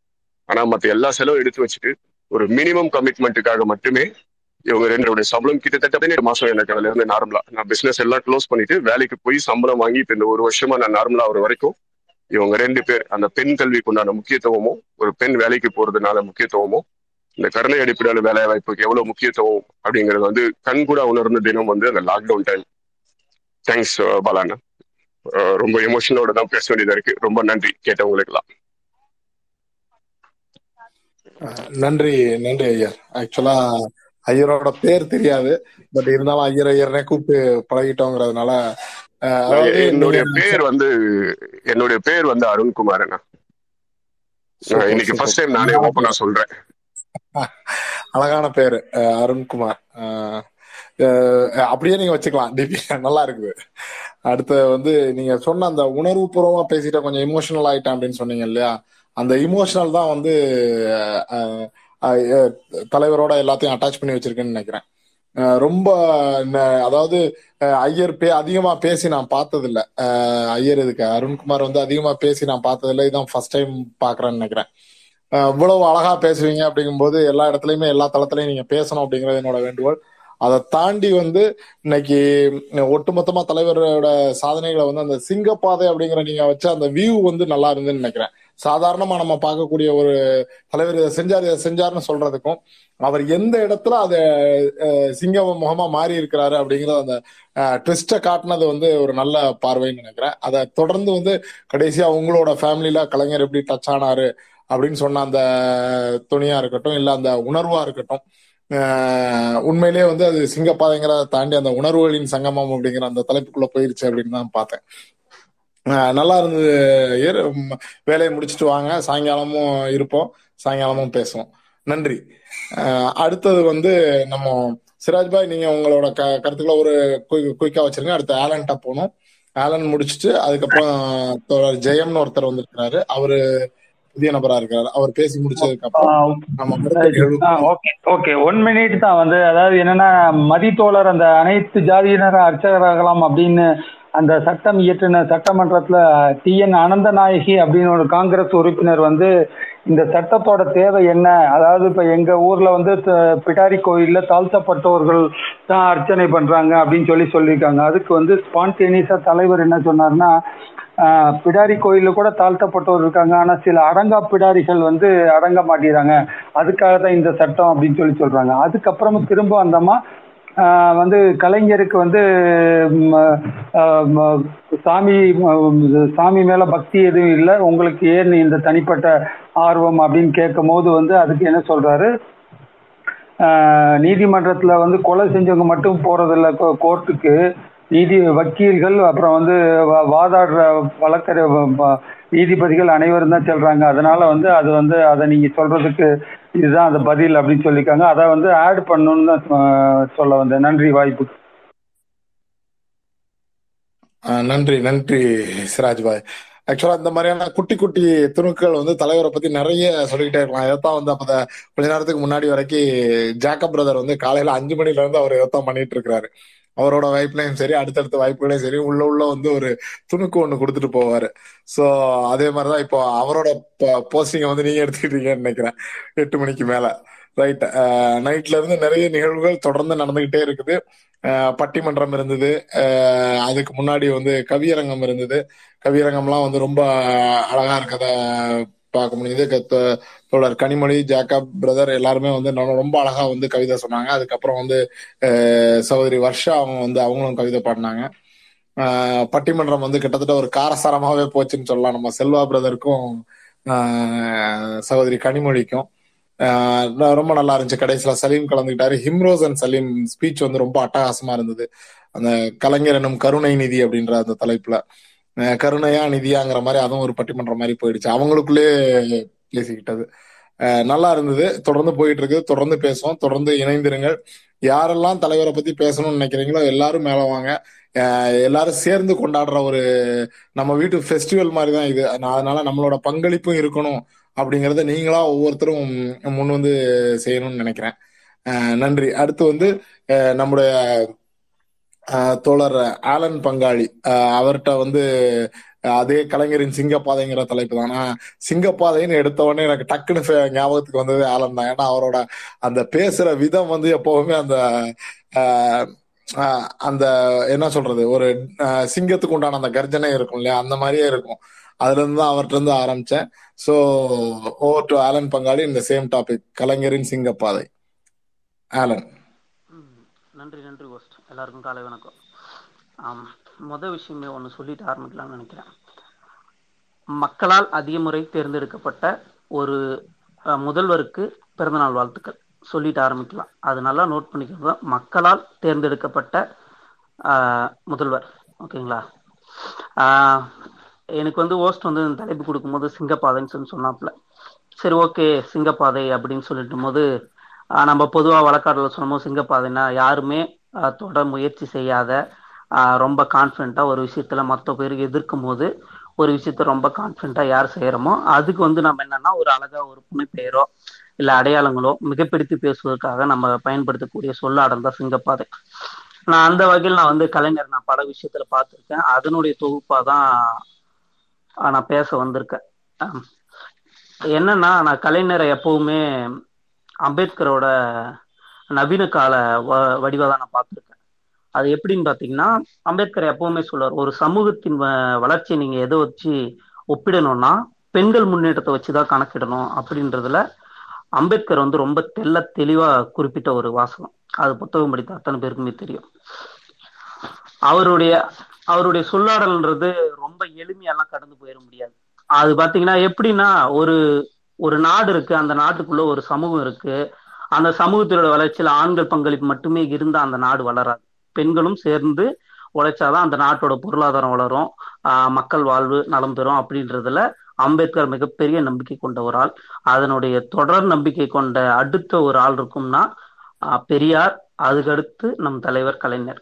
அதை வந்து செயல் திட்டங்கள் மூலியமாக நிறைவேற்றியவர் கலைஞர். ஆம் பெண்களுக்காக தலைவர் கொண்ட திட்டங்கள்ல பலவற்றை எல்லாருமே பேசிட்டாங்க. முத முத வந்து பாத்தீங்கன்னா காவல்துறைக்குள்ள பெண்களை வந்து அனுமதிக்கிறது இந்தியாவிலே முதல் முறை அவர் தான் அதாவது வந்து பெண்களுக்கு எதிராக இந்த நாட்டுல பேசப்படுகிற மத போதங்களோ மற்ற எல்லா விஷயமும் பெண்கள் இப்படிதான் இருக்கணும் இங்கதான் அடைஞ்சு இருக்கணும்னு சொல்லிட்டு பேசப்பட்ட காலகட்டத்துல முதல் முறையா ஒரு அரசாங்கம் அதுவும் பாத்தீங்கன்னா நேரடியா எங்க இருந்தாங்கன்னா ஒரு போலீஸ்க்கு வந்து பாத்தீங்கன்னா நேரடி அதிகாரம் உண்டு. மக்களை தாக்கவோ அவர்களுக்கு அட்வைஸ் செய்வோ எல்லாமே உரிமை உண்டு. அதை வந்து ஆஹ் அப்பேற்பட்ட இடத்துல வந்து பெண்களை வந்து நேரடியாக அனுமதிக்கிறார். இதனால் அவருக்கு வந்து பல விளைவுகளும் வந்திருக்கு. எப்படி நீங்க அனுமதிக்கலாம் அப்படின்ற ஒரு விவாதம் எல்லாம் காரசாரம் எல்லாம் நடந்திருக்கு. அதை நேரடியா செஞ்சு காட்டியவர். ஓகேங்களா? அதுக்கடுத்து பாத்தீங்கன்னா ஆஹ் பெண்கள் வந்து படிச்சு படிச்சுட்டாங்க. சரி அடுத்த கட்டத்துக்கு என்ன செயலானமோ தலைவர் உடனே எதை பத்தியுமே யோசிக்காத பெண்களுக்கு வந்து வேலை வாய்ப்புல முப்பது சதவீதம் இடஒதுக்கீடு கொடுக்குறாரு. அடுத்த கட்டத்துக்கு அப்படியே நகர்றாரு. ஆனா இப்ப கலைஞர் வந்து மிக பெருசா பாதிக்கப்படக்கூடிய ஒரு இடம் எங்க இருந்துச்சுன்னா இந்திய போன்ற ச- இந்திய போன்ற நாடுகள்ல வந்து ஒரு சமூக கட்டமைப்பு எப்படி இருக்குன்னா பெண்களுக்கு சொத்துரிமைன்றது பெரிதுமே பேசப்படாத ஒரு இது. அம்பேத்கருடைய மிகப்பெரிய கனவு ஆஹ் பெரியார் அவர்கள் மாநாடு போட்டு சொன்ன விஷயம். இது எல்லாத்தையுமே கருத்தில் கொண்டு அதுக்கப்புறம் ஐம்பது ஆண்டுகளுக்கு பிறகு வந்து கலைஞர் ஆயிரத்தி தொள்ளாயிரத்தி எண்பத்தி ஒன்பதுல பெண்களுக்கான சொத்துரிமையை வழங்குறார். இது அவரை அரசியல் ரீதியாக பின்தங்கும். மக்கள் ஆஹ் வாக்கரசியலுக்குள்ள வந்து பின்தங்கும். தெரிஞ்சே ஒரு தலைவர் வந்து மக்களுக்கான பணியில ஆஹ் ஒரு கையெழுத்திட்ட ஒரு மகத்தான தலைவர் நான் பார்த்த வரைக்கும். இது வரைக்கும் யாருமே இந்தியாவுல செய்யப்படாத ஒரு விஷயம். அதுக்கு முன்னாடி கேரளாவுல ஒரு வழக்குல பெண்களுக்கு சொத்து உரிமை வழங்கப்பட்டுட்டானா ஒரு சட்டமா இங்க இருக்கிற எல்லா எளிய மக்களுக்கும் போய் சேரணும்னு சொல்லிட்டு ஒரு சட்டமா போட்ட ஒரு மகத்தான தலைவர்னா கலைஞர் மட்டும்தான். ஏன்னா நீங்க வேற எங்கேயுமே நீங்க இந்தியாவில பாத்துடவே முடியாது. எல்லாத்துக்குமே முன்னோடியா இருப்பாரு. நீங்க ரேஷன் கடையா இருக்கட்டும் நீங்க எந்த திட்டமா இருக்கட்டும் இப்போ காப்பீடு திட்டமா இருக்கட்டும் நீங்க பேசின இப்போ முன்னு கூட ஒருத்தர் வந்து உஜ்வாலா திட்டமா ஏதோ சொன்னாங்க. அதுக்கு முன்னோடியா இருக்கட்டும். எல்லா திட்டத்தையும் முன்னோடியாவே ஆஹ் செயல்படுத்தக்கூடிய ஒரு தலைவர்னா கலைஞரை மட்டும்தான் இருக்க முடியும்னு நான் பாக்குறேன் ஏன்னா ஆஹ் திராவிட இயக்கம் எப்படி வளர்ந்துச்சுன்னா நிகழ்கால மக்களின் வாழ்க்கையும் அறிவியலையும் சம்பந்தப்படுத்தி அது ரெண்டுத்தையும் ஒரு சேர வளர்ச்சியை வந்து வளரணுன்றதுல திராவிட கருத்துக்கள் முன்னாடி இருந்ததுனாலதான் அந்த சிந்தனையை ஒட்டி வளர்ந்த அத்தனை தலைவர்களுமே மக்கள் நலனை வந்து பெரிதும் போட்டதுக்காக வந்தாங்க அதுல வந்து கலைஞரோட பங்கிட்டது ரொம்ப ரொம்ப பெருசு. அதெல்லாம் யாருமே இது அதுக்கப்புறம் பாத்தீங்கன்னா மகப்பேறுக்கான உதவித்தொகை அதுக்கப்புறம் உள்ளாட்சி அமைப்புகள் இடஒதுக்கீடு இது எல்லாமே அடுத்தடுத்து தொடர்ந்து செய்யறாரு எனக்கு தெரிஞ்சு இந்தியாவிலே ஒருவேளை என்னுடைய தகவல் தவறா இருந்தா நீங்க திருத்திக்கலாம். ஒரு மாநிலத்தோட ஹைகோர்ட்ல வந்து பாத்தீங்கன்னா பன்னெண்டு பெண்கள் நீதிபதியா இருக்கிறத தமிழ்நாட்டில் மட்டும்தான் பார்க்க முடியும்னு நான் நினைக்கிறேன். அது யாராவது நீங்க ஏன்னா நான் ஒர்க் பண்ண வரைக்கும் எனக்கு நல்லா நினைவு இருக்குன்னு நினைக்கிறேன். பன்னெண்டு நீதிபதி இருக்கிறது தமிழ்நாட்டில் மட்டும்தான் நினைக்கிறேன். இது வேற யாராலுமே செய்ய முடியாத ஒரு விஷயம். ஏன்னா பெண்களுக்கான இந்தியா போன்ற நாட்கள் நாடுகள் வந்து பாத்தீங்கன்னா முன்னுரிமைன்றது ரொம்ப ரொம்பவே குறைவு. அதை சாத்தியப்படுத்தியவர் வந்து பாத்தீங்கன்னா கலைஞர் தான். அந்த அந்த தைரியன்றது இங்க யாருக்குமே கிடையாது. பெண்களுக்கான அத்தனை உரிமையை வழங்கிட்டா இப்போ பெண்களுக்கான வேலை வாய்ப்புல முன்னுரிமை வழங்கும்போது பல குரல்கள் வந்துச்சு. ஆண்களுக்கு மட்டும் நீங்க எந்த ஒரு முன்னுரிமை தரல. பெண்களுக்கு எல்லாமே வாரி வாரி கொடுத்துட்டீங்கன்னா ஆண்கள் சமூகம் என்ன ஆகுறதுன்னு சொல்லிட்டு பல விவாதங்கள் எழுந்துச்சு. நம்ம இங்கவே ஸ்பேஸ்லயே பல விவாதங்கள் வந்துச்சு. அப்பேற்பட்ட சமூகத்திலிருந்து பெண்களுக்கான ஒரு ஆஹ் திட்டங்களை கொண்டு வரும்போது அவருக்கு வாக்கரசில் எவ்வளவு பின்தங்கி போயிருப்பாருன்றத நீங்க நிகழ்காலத்துல ஒப்பிட்டு பாத்தீங்கன்னா அது உங்களுக்கு தெளிவாக புரியும். வாக்கரசியல்ல ஜெயிப்பதை காட்டிலும் மக்கள் நலன் போற்றிய ஒரு மிகப்பெரிய தலைவன் தான் கலைஞர். ஆஹ் நான் இதோடு நான் முடிச்சுக்கிறேன். ஏன்னா என்னால எதுவும் பேச முடியல. ஏன்னா கலைஞரை பத்தி நீங்க பேசும் போதெல்லாம் ஒரு விஷயத்த நினைவில் வச்சுக்கோங்க. நாம நிகழ்காலத்துல பார்த்து அத்தனை திட்டங்களையும் கண்கூட பார்த்தோம். எல்லா தலைவர்களும் நம்ம படிச்சோம். அம்பேத்கரை படிச்சோம் அண்ணாதுரை அவர்களை படிச்சோம் பெரியாரை படிச்சோம். ஆனா நிகழ்காலத்தில் பார்த்து வியந்து அத்தனையும் நம் நலனில் கலந்த ஒரு தலைவர். அவரை பத்தி பேசும்போது பிறந்த நாளோ அவருடைய நினைவு நாளோ இல்லைன்ற ஒரு வருத்தம் மட்டும்தான் மனசுல வந்து தொடர்ந்துட்டே இருக்கு. அதனாலதான் கலைஞரை பத்தி அதிகப்படியா யாராலுமே பேச முடியறதில்ல. ரொம்ப நேரம் எடுத்து சொல்லவும் முடியறதில்ல. கலைஞரை பத்தி அதிகப்படியா பேச வேண்டியதில்லை. அவருடைய நலத்திட்டங்கள்ல இன்னமும் மக்கள் வாழ்ந்துட்டு தான் இருக்காங்க. அதுவே சாட்சி. கலைஞர் எப்பவும் அழிவும் போறதில்ல. அவர் இந்த தமிழ் மண்ணில் கடைசி மனிதன் இருக்கிற வரைக்கும் கலைஞர் ஏதோ ஒரு திட்டத்தால் நலன் பெற்றுக் கொண்டுதான் இருப்பார். அதுல என்ற ஒரு மாற்று கருத்துமே இல்லை. நன்றி. நன்றி ஆலன். அதாவது ஒரு எப்பவுமே வந்து ஆக்ரோஷமா ஒரு தெளிவான பார்வையோட ஒரு எதுக்குமே கலங்காத ஒரு ஆளனை தான் நாங்க இவ்வளவு நாளும் பார்த்திருக்கிறோம். ஆனா முதல் முறையா வந்து ஒரு கலக்கத்தோட கலக்கம்ங்கிறது வந்து ஒரு இதை எப்படி சொல்றது? ஒரு ஆனந்த கண்ணீர் அப்படின்னு வேணா சொல்லலாம். இல்லாம போயிட்டேயா அப்படின்னு சொல்லி ஒரு ஆதங்கத்தோட கேட்கற மாதிரி இருக்குது. நன்றி ஆலன் ரொம்ப அழகா பேசுனீங்க. ரொம்ப இதா பேசுனீங்க. ஆக்சுவலா நான் இன்னைக்கு வந்து ஆலனோட சிங்கமுகத்தை தான் பார்த்தேன்னு நினைக்கிறேன். அப்படியே ஒரு ஜாலியா ஃபன்னா பேசிட்டு போறா ஆக்ரோஷமா பேசிட்டு போறா. ஆலனை பார்த்து பார்த்து ஆலனோட ஒரிஜினல் முகம் கொஞ்சம் மறைஞ்சு கிடந்திருக்குன்னு தான் பாக்குறேன். தொடர்ந்து இதை மாதிரி பேசுங்க. இவ்வளவு அழகான ஆழமான கருத்துக்களை வந்து எடுத்து வைக்கக்கூடிய அந்த இது வந்து மேம்படணும். அதுதான் மேலோங்கி நிக்கணும் அப்படிங்கிறது என்னோட வேண்டுகோளும் கூட. ரொம்ப அற்புதமா பேசுனீங்க ஆலன். கடைசியில கொண்டு போய் அந்த உணர்வு பூர்வமா நிப்பாட்டிட்டீங்க. எல்லாருக்குமே கொஞ்சம் கலக்கமாயிடுச்சுன்னு நினைக்கிறேன். நன்றி ஆலன். அடுத்தது வந்து ஒரு சின்ன கன்ஃபியூஷன் ஆக்சுவலா வந்து அந்த தாய்மானவன் அந்த டீமுக்கு வந்து லேடி ஸ்பெஷல் டீமுக்கு வந்து ஈவினிங் தான் டைம் கொடுத்துருந்தோம். அது அவங்க ஒரு சில காரணங்களால அவங்க டிராவல்லாம் பண்ண வேண்டி இருக்கிறதுனால ஆனா காலையில வேணும்னு கேட்டாங்க. அதனால காலையில மாத்திருக்கிறோம். இந்த கருவாயின் மாம்ஸோட டைமிங்கோட கொஞ்சம் இதாயிடுச்சு. அதனால ஒரு கருவாயின் மாம்ஸ் முடிச்ச உடனே நம்ம அந்த தாய்மானவன் பெண்கள் டீம்கிட்ட வந்து போ போயிடலாம். அதுக்கு முன்னாடி ரெண்டு பேர் புதுசா வந்திருக்கிறாங்க. அஹ் ஜெயம் நீங்க ஃபர்ஸ்ட் பேசுங்க. அஹ் பிறந்தநாள் கொண்டாட்டம் நீங்க முத முறையா பேசுறீங்க. அதனால கொஞ்சம் அஹ் அந்த தலைப்புல மட்டும் கொஞ்சம் பேசுனீங்கன்னா நல்லா இருக்கும்னு நினைக்கிறேன். ஆ நன்றிண்ணா. அனைவருக்கும் வணக்கம். அஹ், கலைஞர் பிறந்தது தமிழ்நாட்டுக்கு கிடைச்ச மிகப்பெரிய பொக்கிஷம். அவரு அவருடைய சிறுவயது முதல் அது பிறந்ததுன்னா இன்னைக்கு இத்தனை பேசப்படுறாரு இவ்வளோ இவ்வளோ ஆழமான திட்டங்கள் தொலைநோக்கு பார்வையோட ஒவ்வொரு திட்டங்களும் செதுக்கி செதுக்கி செதுக்கி செஞ்சிருக்காருன்னா அவர் அந்த பதினாலு வயசுலயே நம்ம பதினாலு வயசுல நம்ம என்ன பண்ணியிருப்போம்? அவர் அச்சை எடுத்து புக் எழுதி தலையில வச்சு வீதி வீதியா போய் அந்த ஜாதி ஒழிப்பு இதுல அவ்வளவு சிரமப்பட்ட ஒரு ரீசன்னாலதான் இன்னைக்கு வந்து அவர் சிங்கமா இன்னைக்கு இல்ல இன்னும் பல நூற்றாண்டு காலம் கழிஞ்சாலும் அவர் சிங்கமா நிப்பார். அவர் பட்ட அவமானங்கள் பதினாலு வயசுக்குள்ளேயே அவர் அத்தனை அவமானம் பட்டிருக்காரு. குழந்தை தொழிலாளரா இந்த சமூகத்தை மாற்றுறதுக்காக உழைச்சிருக்காரு. இன்னைக்கு பதினாலு வயசுல ஏதோ ஒரு வேலை செஞ்சா குழந்தை தொழிலாளர். ஆனா அவர் வந்து பதினாலு வயசுல இந்த சமூகத்தை மாத்தணும் அப்படிங்கறதுக்காக அவர் பாட் பட்ட பாடு அவர் பட்ட அவமானம் மிக மிக கடுமையான இது. அப்ப அந்த ஒரு கடுமையை அவர் அனுபவிக்கணும்னா இன்னைக்கு வந்து இவ்வளவு ஆணித்தரமான கருத்துக்களா இருக்கட்டும் அவர் பதினாலு வயசுல அவர் எழுதின புத்தகங்களா இருக்கட்டும் விழிப்புணர்வு கருத்துக்களா இருக்கட்டும். அவர் எழுதி புத்தகத்துல எழுதி ப- பரப்புறாரு அப்படின்னு ஒரு சமூக நோக்கத்தோட அவரு சமூகத்துல ஒரு சிங்கமா கிளம்பி நமக்கு நமக்காக தான். அதாவது இந்த சாதிய கட்டமைப்பு வந்து வே- வேறு பண்ணும்.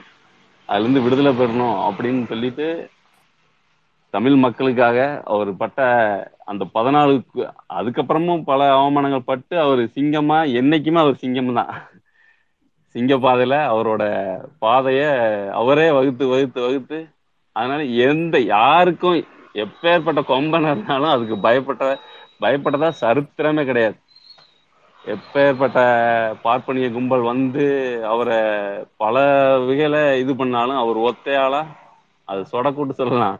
அப்படி ஒரு அந்த தைரியம் அந்த நங்குரம்னா அவர் உழைப்பு தான் பதினாலு வயசுல அவருக்கு வந்து அந்த அந்த அந்த ஒரு உணர் அவ்வளவு பட்ட குடும்பங்கள் பட்ட அவமானத்தினால அவரு மிகப்பெரிய எழுத்துலையும் சீர்திருத்தம் கொண்டாந்தாரு. இதுக்கு முன்னாடி ஒருத்தங்க பேசுனாங்க பிற்பட்டவர் அப்படின்னு சொல்லி சொல்லி பேசுனாங்க. அப்ப நானும் எங்க சித்தப்பா ஒருத்தர் அவர் இறந்து அவர் திராவிடர் கழகத்துல முக்கிய பொறுப்பாளர் இருந்தாரு. அவரும் பேசிட்டு இருக்கச்சுல பிற்பட்டவர் பிற் பிற்பட்டவர் நான் பேசிட்டு இருந்தேன். பிற்பட்டவர் சமூகத்துல இவ்வளவு டே பிற்பட்டோர்னு யார் பிறப்பால யாரா பிற்பட்டோர்னு இருந்தாங்க? பிற்பட்டவர் இல்லடா பிற்படுத்தப்பட்டோர் அப்படிதான் இருக்கிறாங்க. பிற்படு பிற்படுத்தப்பட்டவர்னு எழுத்துல மாத்தினதும் அவர் தான் பிறப்பால எல்லாரும் ஒண்ணுதான். ஆனா இந்த இந்த சமூகத்துலதான் பிற்பட்டோர்னு அதுக்கு ஒரு இதை கொண்டு வந்து அது சாதிய வன்மத்தோட பிற்படுத்தப்பட்டோர். அதாவது சா- அந்த ஜனங்களை பிற்படுத்தப்படுத்தினது இந்த இந்த மாக்காங்க தான் அப்படிங்கிறத அவர் வந்து ஒவ்வொன்றும் அவர் உணர்ந்து எழுதினார். அதனாலதான் இவ்வளவு மொழி சீர்திருத்தமா இருக்கட்டும் எல்லாமே அவரோட அவரோட உழைப்பும் மிகப்பெரியது. அவர் என்றைக்கும் சிங்கம் தான் இதோட முடிச்சுக்கிறேன். நன்றி நன்றி ஜெயம். ஆக்சுவலா நான் நீங்க பேச ஆரம்பிக்கும் போது வந்து கலைஞரின் சிங்கப்பாதை தான் பேசுனவங்க பேசின ஸ்பீக்கர் பேசின தலைப்பு. ஆனா நீங்க பேசுனது வந்து ஆக்சுவலா நீங்க அந்த அந்த தலைப்பின் கீழே தான் பேச முற்பட்டீங்க. ஆனா அதுக்கு அடுத்து வர்ற தலைப்புக்கு நீங்க பேச வந்து ரொம்ப பொருத்தமா இருந்துச்சு கலைஞரை படித்தவன் அப்படிங்கிறது தான் அடுத்த தலைப்பு.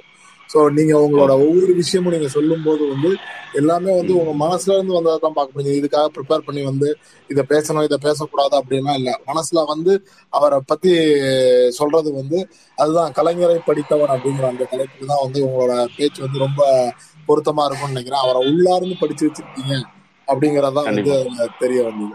ரொம்ப நன்றி தோழர். ஆக்சுவலா உங்களுக்கு மைக் கொடுக்கறதுக்கு முன்னாடி உங்க நான் போய் பாக்குறது உண்டு. உங்க ப்ரொஃபைல் பார்க்கும்போது லாக் ஆயிருந்தது. அப்போ நான் நினைச்சேன் கொடுக்கலாமா வேண்டாமா அப்புறம் சரி வந்தா பாத்துக்கலாம் அப்படின்ட்டு தான் கொடுத்தேன். ஆனா ஏன் என்ன தப்பு அப்படிங்கறத நிரூபிச்சிட்டீங்க. நன்றி. நன்றி. வாய்ப்புக்கு நன்றி. அடுத்தது வந்து பவித்ரன் நீங்க பேசிடுங்க. நீங்க பேசி முடிச்ச உடனே நம்ம வந்து மேத கருவாயன் அவர்கள்ட்ட போயிடலாம். பவித்ரன் ஓவர் டு வணக்கம் எல்லாருக்கும் வணக்கம்ண்ணா. ஆக்சுவலாக நான் வந்து அந்த தலைப்பை பற்றிலாம் தலைப்பு ஒன்று கொடுத்தா நம்ம ப்ரிப்பேர் பண்ணிட்டு பேசலாம் பட் என் மனசில் பட்டதை பேசினா அது சரியா இருக்கும்னு எனக்கு தோணுது. எனக்கு ஏன் கலைஞரை பிடிக்கும்னா அவரை மாதிரி அடித்தட்டு மக்களுக்கும் சரி இல்லை என்ன சொல்றது அடித்தட்டு மக்களுக்கும் சரி இப்போ உயர்வா இருக்கிற மக்களுக்கும் சரி இறங்கி வேலை செஞ்சாலும் யாருமே கிடையாது. அவர் கைரிக்ஷா ஒழிச்சிருக்காரு. சமத்துவ சமத்துவபுரம் உருவாக்கி இருக்காரு இப்பயும் எல்லா இடத்துலயும் ஜாதி பிரச்சனை எல்லாமே இருக்கு. ஆனா அந்த சமத்துவபுரங்கள் வந்து அடுத்தடுத்த கட்டத்தும் அடுத்தடுத்த கட்டத்துக்கு முன்னேறி போயிட்டு இருக்கு இப்போ இப்போ இப்போ மு க ஸ்டாலின் அவங்க கூட கட்டி கொடுத்துருக்க சமத்துவபுரத்துல ஒரு தாழ்த்தப்பட்டோர் அதுக்கடுத்து பிசி அதுக்கடுத்து ஒரு எம்பிசி இப்படிதான் வீடு வரிசை விளையாட்டு ஆயிட்டு இருக்கு ஸோ இந்த ஜாதி அடுக்குமுறையை எந்த அளவுக்கு குறைக்க முடியுமோ அந்த அளவுக்கு வந்து அவங்க இறங்கி வேலை பார்த்துருக்காங்க. அதே மாதிரி மருத்துவத்துறையிலும் சரி கலைஞர் பண்ண அளவுக்கு யாருமே அந்த அளவுக்கு யாரும் இன்னும் சாதனை பண்ணதில்லை. அண்ணெல்லாம் ஒருத்தவங்க சொன்னாங்க முன்னாடியே நம்ம போலியோ சொட்டு மருந்தெல்லாம் கொடுத்துருக்கோம் நம்ம தான் தமிழ்நாட்டுக்கு முன்னாடின்னு. எனக்கு இன்னொரு ஒரு விஷயம் ரொம்ப பிடிக்கும் அவர்கிட்ட. என்னன்னா நிறைய குழந்தைங்களுக்கு பிறந்த குழந்தைங்களுக்கு வாய் பேச முடியாது காது கேட்காது. வாய் பேசவும் முடியாது காது கேட்கவும் இருக்கும். அந்த குழந்தைங்களோட எதிர்காலம் என்ன இருக்குன்னு நமக்கு அந்த பெற்றவங்களோட கேள்விக்குறியெல்லாம் ஹெவியா இருக்கும். அந்த வலியும் வேதனையும் அதிகமா இருக்கும். அந்த வலியெல்லாம் நீக்கிறவர் கலைஞர் தான். அந்த வழியை அவர் நீக்கினாரு. ஒரு ஒரு அந்த ப்ரொனன்சியேஷன் எனக்கு ச- சரியா தெரியல. கார்டியோ பிளானட் அப்படின்னு ஒரு ஒரு ஒரு சின்ன மிஷின் உள்ள வச்சா அந்த குழந்தையால பேசவும் முடியும் கேட்கவும் முடியும். எவ்வளோன்னு கேட்குறப்போ ஒரு டாக்டர் போய் கேட்டிருக்காராம். ஐயா ஒரு வீடியோ போட்டு கேட்டிருக்காரு. ஐயா இந்த குழந்தை பேசும் இந்த குழந்தை பேச மாட்டேங்குது. ஏன்னா இதுக்கு சிகிச்சை தான் காரணம் அப்படின்றப்போ எவ்வளோ செலவாகும்? அப்படின்னு சிம்பிளா ஒரு கேள்வி கேட்டிருக்காரு.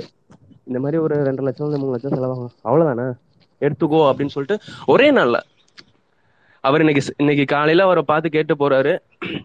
நாளைக்கே அது சைன் ஆகி வந்துடுது மருத்துவத்துறையில. அந்த அளவுக்கு அவர் ஒரு மருத்துவத்துறையில பெரிய சாதனை பண்ணவர். எல்லாருக்கும் தெரிஞ்சதான் காலேஜ் அதை விட முக்கியமான விஷயம் இப்போ வர மருத்துவர்கள். இப்போ நமக்கு சிகிச்சை கொடுக்குற எல்லா மருத்துவர்களுமே நீட் எக்ஸாமுக்கு முன்னாடி வந்தவங்க. நீட் எக்ஸாமுக்கு முன்னாடி வந்தவங்க. ஏன்னா அவங்க வந்து அந்த கல்வியோட அடிப்படை தரத்தை பார்த்து தான் கொடுத்தாங்களே தவிர இவனுக்கு இந்த- தகுதி இருக்கு அந்த தகுதியெல்லாம் இல்லை. இந்த மார்க் நீ நல்லா எடுத்திருக்கடா. அதுலயும் இடஒதுக்கீடு வச்சு தான் கொடுத்துருக்காங்க ஓகே இவ்வளவு பேருக்கு இங்க வந்திருக்காங்களா? ஓகே இந்தடா நீ இங்க இந்த சமூகத்துல இருந்து வந்திருக்க உனக்கு இவ்வளவு இவ்வளவு சீட்டு. நீ அங்க இருந்து வந்திருக்க உனக்கு இவ்வளவு சீட்டு. ஃபெலோஷிப்லாம் கொடுத்துருக்காரு. சைக்கிள் கொடுத்துருக்காரு. பஸ் பாஸ் கொடுத்துருக்காரு. நானும் பஸ் பாஸ்ல போயிருக்கேண்ணா என் வீட்டுல சோத்துக்கே சிங்கி அடிச்சிருக்கோம். எனக்கு நல்லா தெரியும். சின்ன பிள்ளைல நான் சோத்துக்கே சிங்கி அடிச்சிருக்கேன். நான் ஒரு டிஃபன் கேரியர் எடுத்துக்குவேன். சாப்பாடு அப்பாவால் வேலை பார்க்க முடியாது. எங்கள் அம்மா மட்டும் தான் வேலை பார்ப்பாங்க. வீட்டில் ஒரே ஒரு கேரியர் தான் இருக்கும். நான் சாப்பிடுவேன். சாப்பிட்டுட்டு அந்த சத்துணவு சாப்பாடை வந்து வாங்கிட்டு போவேன் வீட்டுக்கு. அந்த டைமில் முட்டை கிழங்கு பயிர் அந்த மாதிரி நிறைய கொடுத்தாரு அவர். நான் படிக்கிறதுக்கு ஃபெலோஷிப் கொடுத்துருக்காரு. நான் காலேஜில் சேரப்போ வந்து முதல் தலைமுறை பட்டதாரிக்கு வந்து ஃபீஸ் கிடையாதுட்டாரு எந்த அளவுக்கு அது உண்மைன்னு எனக்குலாம் தெரியவே இல்லை. சும்மா தான் இருக்கும்னு சொல்லி நான் எழுதி போட்டேன். ஆனால் எனக்கு அது வா வாச்சிச்சு நான் முதல் தலைமுறை பட்டதாரிக்கு ஃபீஸ் கிடையாதுன்னு எனக்கு அங்கே ஃபீஸ் கிடையாது. நான் படித்த காலேஜில் ஸோ இந்த மாதிரி என்னோட வாழ்க்கையிலையும் சரி சுற்றத்துலையும் சரி அவர் நிறைய பண்ணியிருக்காரு. ஸோ கலைஞர் எனக்கு அந்த அளவுக்கு பிடிக்கும். அது மாதிரி அவர் நட்புக்கு ரொம்ப முக்கியத்துவம் கொடுக்குறவர் சில பேரோட வாழ்க்கையெல்லாம் ஒளியேற்றி வச்சிருக்காங்கன்னு சொல்லலாம். இப்போ என்ன சொல்றது? அருந்ததியர் மக்கள்னு இருக்காங்களே அவங்கலாம் அந்த சே சேரிக்குள்ள கூட இருக்க மாட்டாங்க. அவங்களெல்லாம் தள்ளி தான் வச்சிருப்பாங்க. சேரிக்குள்ள கூட இருக்க முடியாத ஒரு விஷயம். இதெல்லாம் நான் சொல்றது கொஞ்சம் முன்னாடி நடந்தது. அன்பழகன் வந்து அவரோட புத்தகத்துல எழுதியிருப்பாரு. அப்படி வயது மூப்பின் காரணமாகவும் இடஒதுக்கீட்டின் காரணமாகவும் ஒரு மூணு பேர் அக்கா தங்கச்சி இருக்கிற மூ ஒரு குடும்பத்துல மூணு பேருக்கும் டீச்சர் வேலை வாங்கி கொடுத்தவங்க. ஆக்சுவலா கடைசியில் அந்த அக்கா சொல்லி முடிச்சிருப்பாங்க. எப்படின்னா சார் ரொம்ப வருஷத்துக்கு முன்னாடி நீங்க தான் என்ன சிஎம் பார்க்க கூட்டு போயிருக்கீங்க. அப்படின்றப்போ ஓ ஆமாம்மா இப்பதான் ஞாபகம் வருது. என்னம்மா பண்றீங்க கேட்குறப்போ அந்த அம்மா சொல்லுவாங்களா? அந்த அம்மா சொல்லியிருக்காங்க ஐயா இப்போ நான் ஹெச்எம்மா இருக்கேன். சாரும் என் வீட்டுக்காரும் ஒரு இடத்துல ஹெச்எம்மா இருக்காரு. இப்போ எனக்கு ரெண்டு பசங்க அப்படின்னு இருக்காங்க அப்படியா பேர் என்னம்மான்னு கேட்டதுக்கு அந்த அம்மா யோசிக்காம டக்குன்னு சொல்லியிருக்காங்க. மூத்தவன் பேர் கருணாநிதி இளையவன் பேர் வந்து அன்பழகன் அப்படின்னு. ஸோ அவர் வந்து அந்த வாழ்க்கையோட ஒன்றுனவர் தான் நான் சொல்றேன். எந்த அளவுக்கு அவங்க அவரை மதிச்சிருந்தா டக்குன்னு அந்த குழந்தைக்கெல்லாம் அந்த பேர் வைப்பாங்க. ஸோ எனக்கு கலைஞர் அந்த விஷயத்துல ரொம்ப ரொம்ப பிடிக்கும். மாடர்ன் ஆஃப் தமிழ்நாடு நீங்க என்ன வேணாலும் வச்சு. மாடர்ன் ஆஃப் தமிழ்நாடு பாத்தீங்கன்னா அதுலயும் இருப்பாரு மருத்துவத்துறையிலும் இருப்பாரு நீதித்துறையிலும் இருப்பாரு. எல்லா இடத்துலயுமே அவர் வந்து என்ன சொல்றது? அவர் இல்லாம இல்லைன்னு வச்சுக்கலாம். ஒரு தொழில் தொழில் சட்டமா நம்ம போனா கூட இந்த இடத்துல இவனுக்கு இந்த சமயத்துல வேலை கொடு வேலை கண்டிப்பா கொடுத்தே ஆகுன்ற மாதிரி ஒரு சூழ்நிலை உருவாக்கி கொடுத்தாரு. தமிழ் படிச்சவங்களுக்கு இப்ப முன்னுரிமை இருக்கிற மாதிரி எல்லா திட்டத்தையும் அவர் தான் கொண்டு வந்தாரு. ஸோ கலைஞர் எனக்கு ரொம்ப ரொம்ப பிடிக்கும். எங்க அப்பாவால. நன்றிண்ணா தேங்க்யூ நன்றி பவித்ரன். பவித்ரன் என்ன பண்றீங்கன்னு தெரிஞ்சுக்கலாமா? ப்ரொஃபஷன் நான் ரிசர்ச் பார்க்கல சயின்டிஸ்டா இருக்கேண்ணா ஐ மீன் ஐஐடி ரிசர்ச் பார்க்க இருக்கலாம்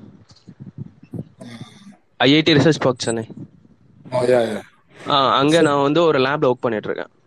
கெமிஸ்டா ஓகே ஓகே ஓகே சரி இதுதான் வந்து தலைவர் கலைஞரை வந்து கொண்டாடுறதுக்கு காரணம் அப்படின்னு நினைக்கிறேன். ஐஐடி ரிசர்ச் பார்க்ல சயின்டிஸ்டா இருக்கக்கூடிய ஒருத்தர் அவர் என்ன சொல்றாரு அப்படிங்கிறத பார்த்தோம் அப்படின்னா எனக்கு என்ன தலைப்பெல்லாம் பேச தெரியாது அப்படின்னு சொல்லிட்டு எனக்கு கலைஞர் என்ன செஞ்சாரு அப்படின்னு சொல்லும்போது அவர் சொன்ன அந்த ஒவ்வொரு வாசகங்களும் இதை மாதிரி இங்க கே- கேட்டுட்டு இருக்கிற அத்தனை நபர்களுக்கும் சொல்றேன். உங்க லைஃப்ல இதே மாதிரி ஏதாவது ஒன்னொன்னு நீங்க கடந்து வந்திருப்பீங்க. இது நம்ம தளத்துல பயணிக்கிறவங்களா இருக்கட்டும் கலைஞரை புரிஞ்சுக்கிட்டவங்களா இருக்கட்டும் இல்ல வெளியில இருந்து கவனிக்கிறவங்களா இருக்கட்டும் இல்ல கிண்டல் அடிக்கிறவங்களா இருக்கட்டும் எல்லாரும் நீங்க உங்க லைஃப்ல ஒரு நிமிஷம் இவர் சொல்ற மாதிரியான அந்த விஷயங்களை வந்து நீங்க யோசித்து பாத்தீங்க பின்னூட்டமா பாத்தீங்க அப்படின்னு சொன்னா நீங்களும் இதே மாதிரி ஒரு சுச்சுவேஷன்ல கடந்து வந்திருப்பீங்க.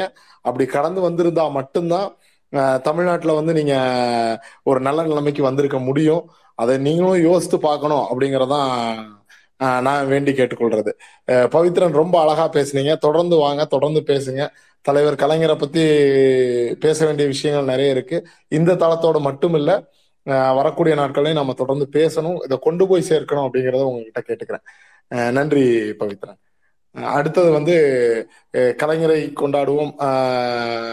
சாரி கலைஞரை படித்தவன் அப்படிங்கிற அந்த தலைப்புல வந்து நம்ம கருவாயன் மாம்ஸ் கருவாயன் மாம்ஸ் எப்பவுமே வந்து அவரு அந்த டிஸ்கிளைமர் போட்டு தான் ஆரம்பிப்பாரு. எனக்கு மத்தவங்க மாதிரி பேசலாம் தெரியாது அப்படின்ட்டு. ஆனா அவரு பேச்சுக்கள்ல வந்து எப்பவுமே ஒரு பொறி இருக்கும். நான் பார்த்த அளவுல வந்து கருவாயனை பத்தி சொல்லணும் அப்படின்னா எனக்கு ரொம்ப மிகவும் மனதுக்கு நெருக்கமான நபர். அவரு எ- என்ன காரணத்துக்காக அப்படின்னு சொன்னோம்னா எதையுமே வந்து மனசுல வைக்காம பட்டு பட்டுன்னு சொல்லக்கூடியவர். அவருக்கு அது தப்பு இருக்கலாம் சரி இருக்கலாம். அதை பத்தி அவர் கவலைப்பட மாட்டாரு. அவர் தப்பா நினைப்பாங்க அப்படிலாம் நினைக்க மாட்டாரு. மனசுல தோணுனதை சொல்லக்கூடிய நபர். கலைஞரின் மிகப்பெரிய பற்றாளர். கலைஞருக்காக எதையும் செய்வாங்கிற மாதிரியான ஒரு ஆள். அவருக்கு தெரிஞ்ச த- திமுகவா இருக்கலாம் அவருக்கு தெரிஞ்ச திராவிடமா இருக்கலாம் அவருக்கு தெரிஞ்ச பெரியாரா இருக்கலாம் அவருக்கு தெரிஞ்ச சமூக நீதியா இருக்கலாம். எல்லாமே வந்து கலைஞர் மட்டும்தான். என்ன இப்ப நான் அவர்கிட்ட ரொம்ப க்ளோஸா பழகினதுனால நான் சொல்றேன். சோ கலைஞரை படித்தவன் அப்படிங்கிற தலைப்புல ஆஹ் க- Karuvayan ma'am over to you. ரொம்ப நன்றி. பா கலைஞரை பத்தி பேசுறதுக்கு முன்னாடி என்னை பத்தி பெருசா பேசிட்டீங்க. ஆக்சுவலா எனக்கு கொடுத்த தலைப்பு வந்து உணர்வுகளின் சங்கமம்.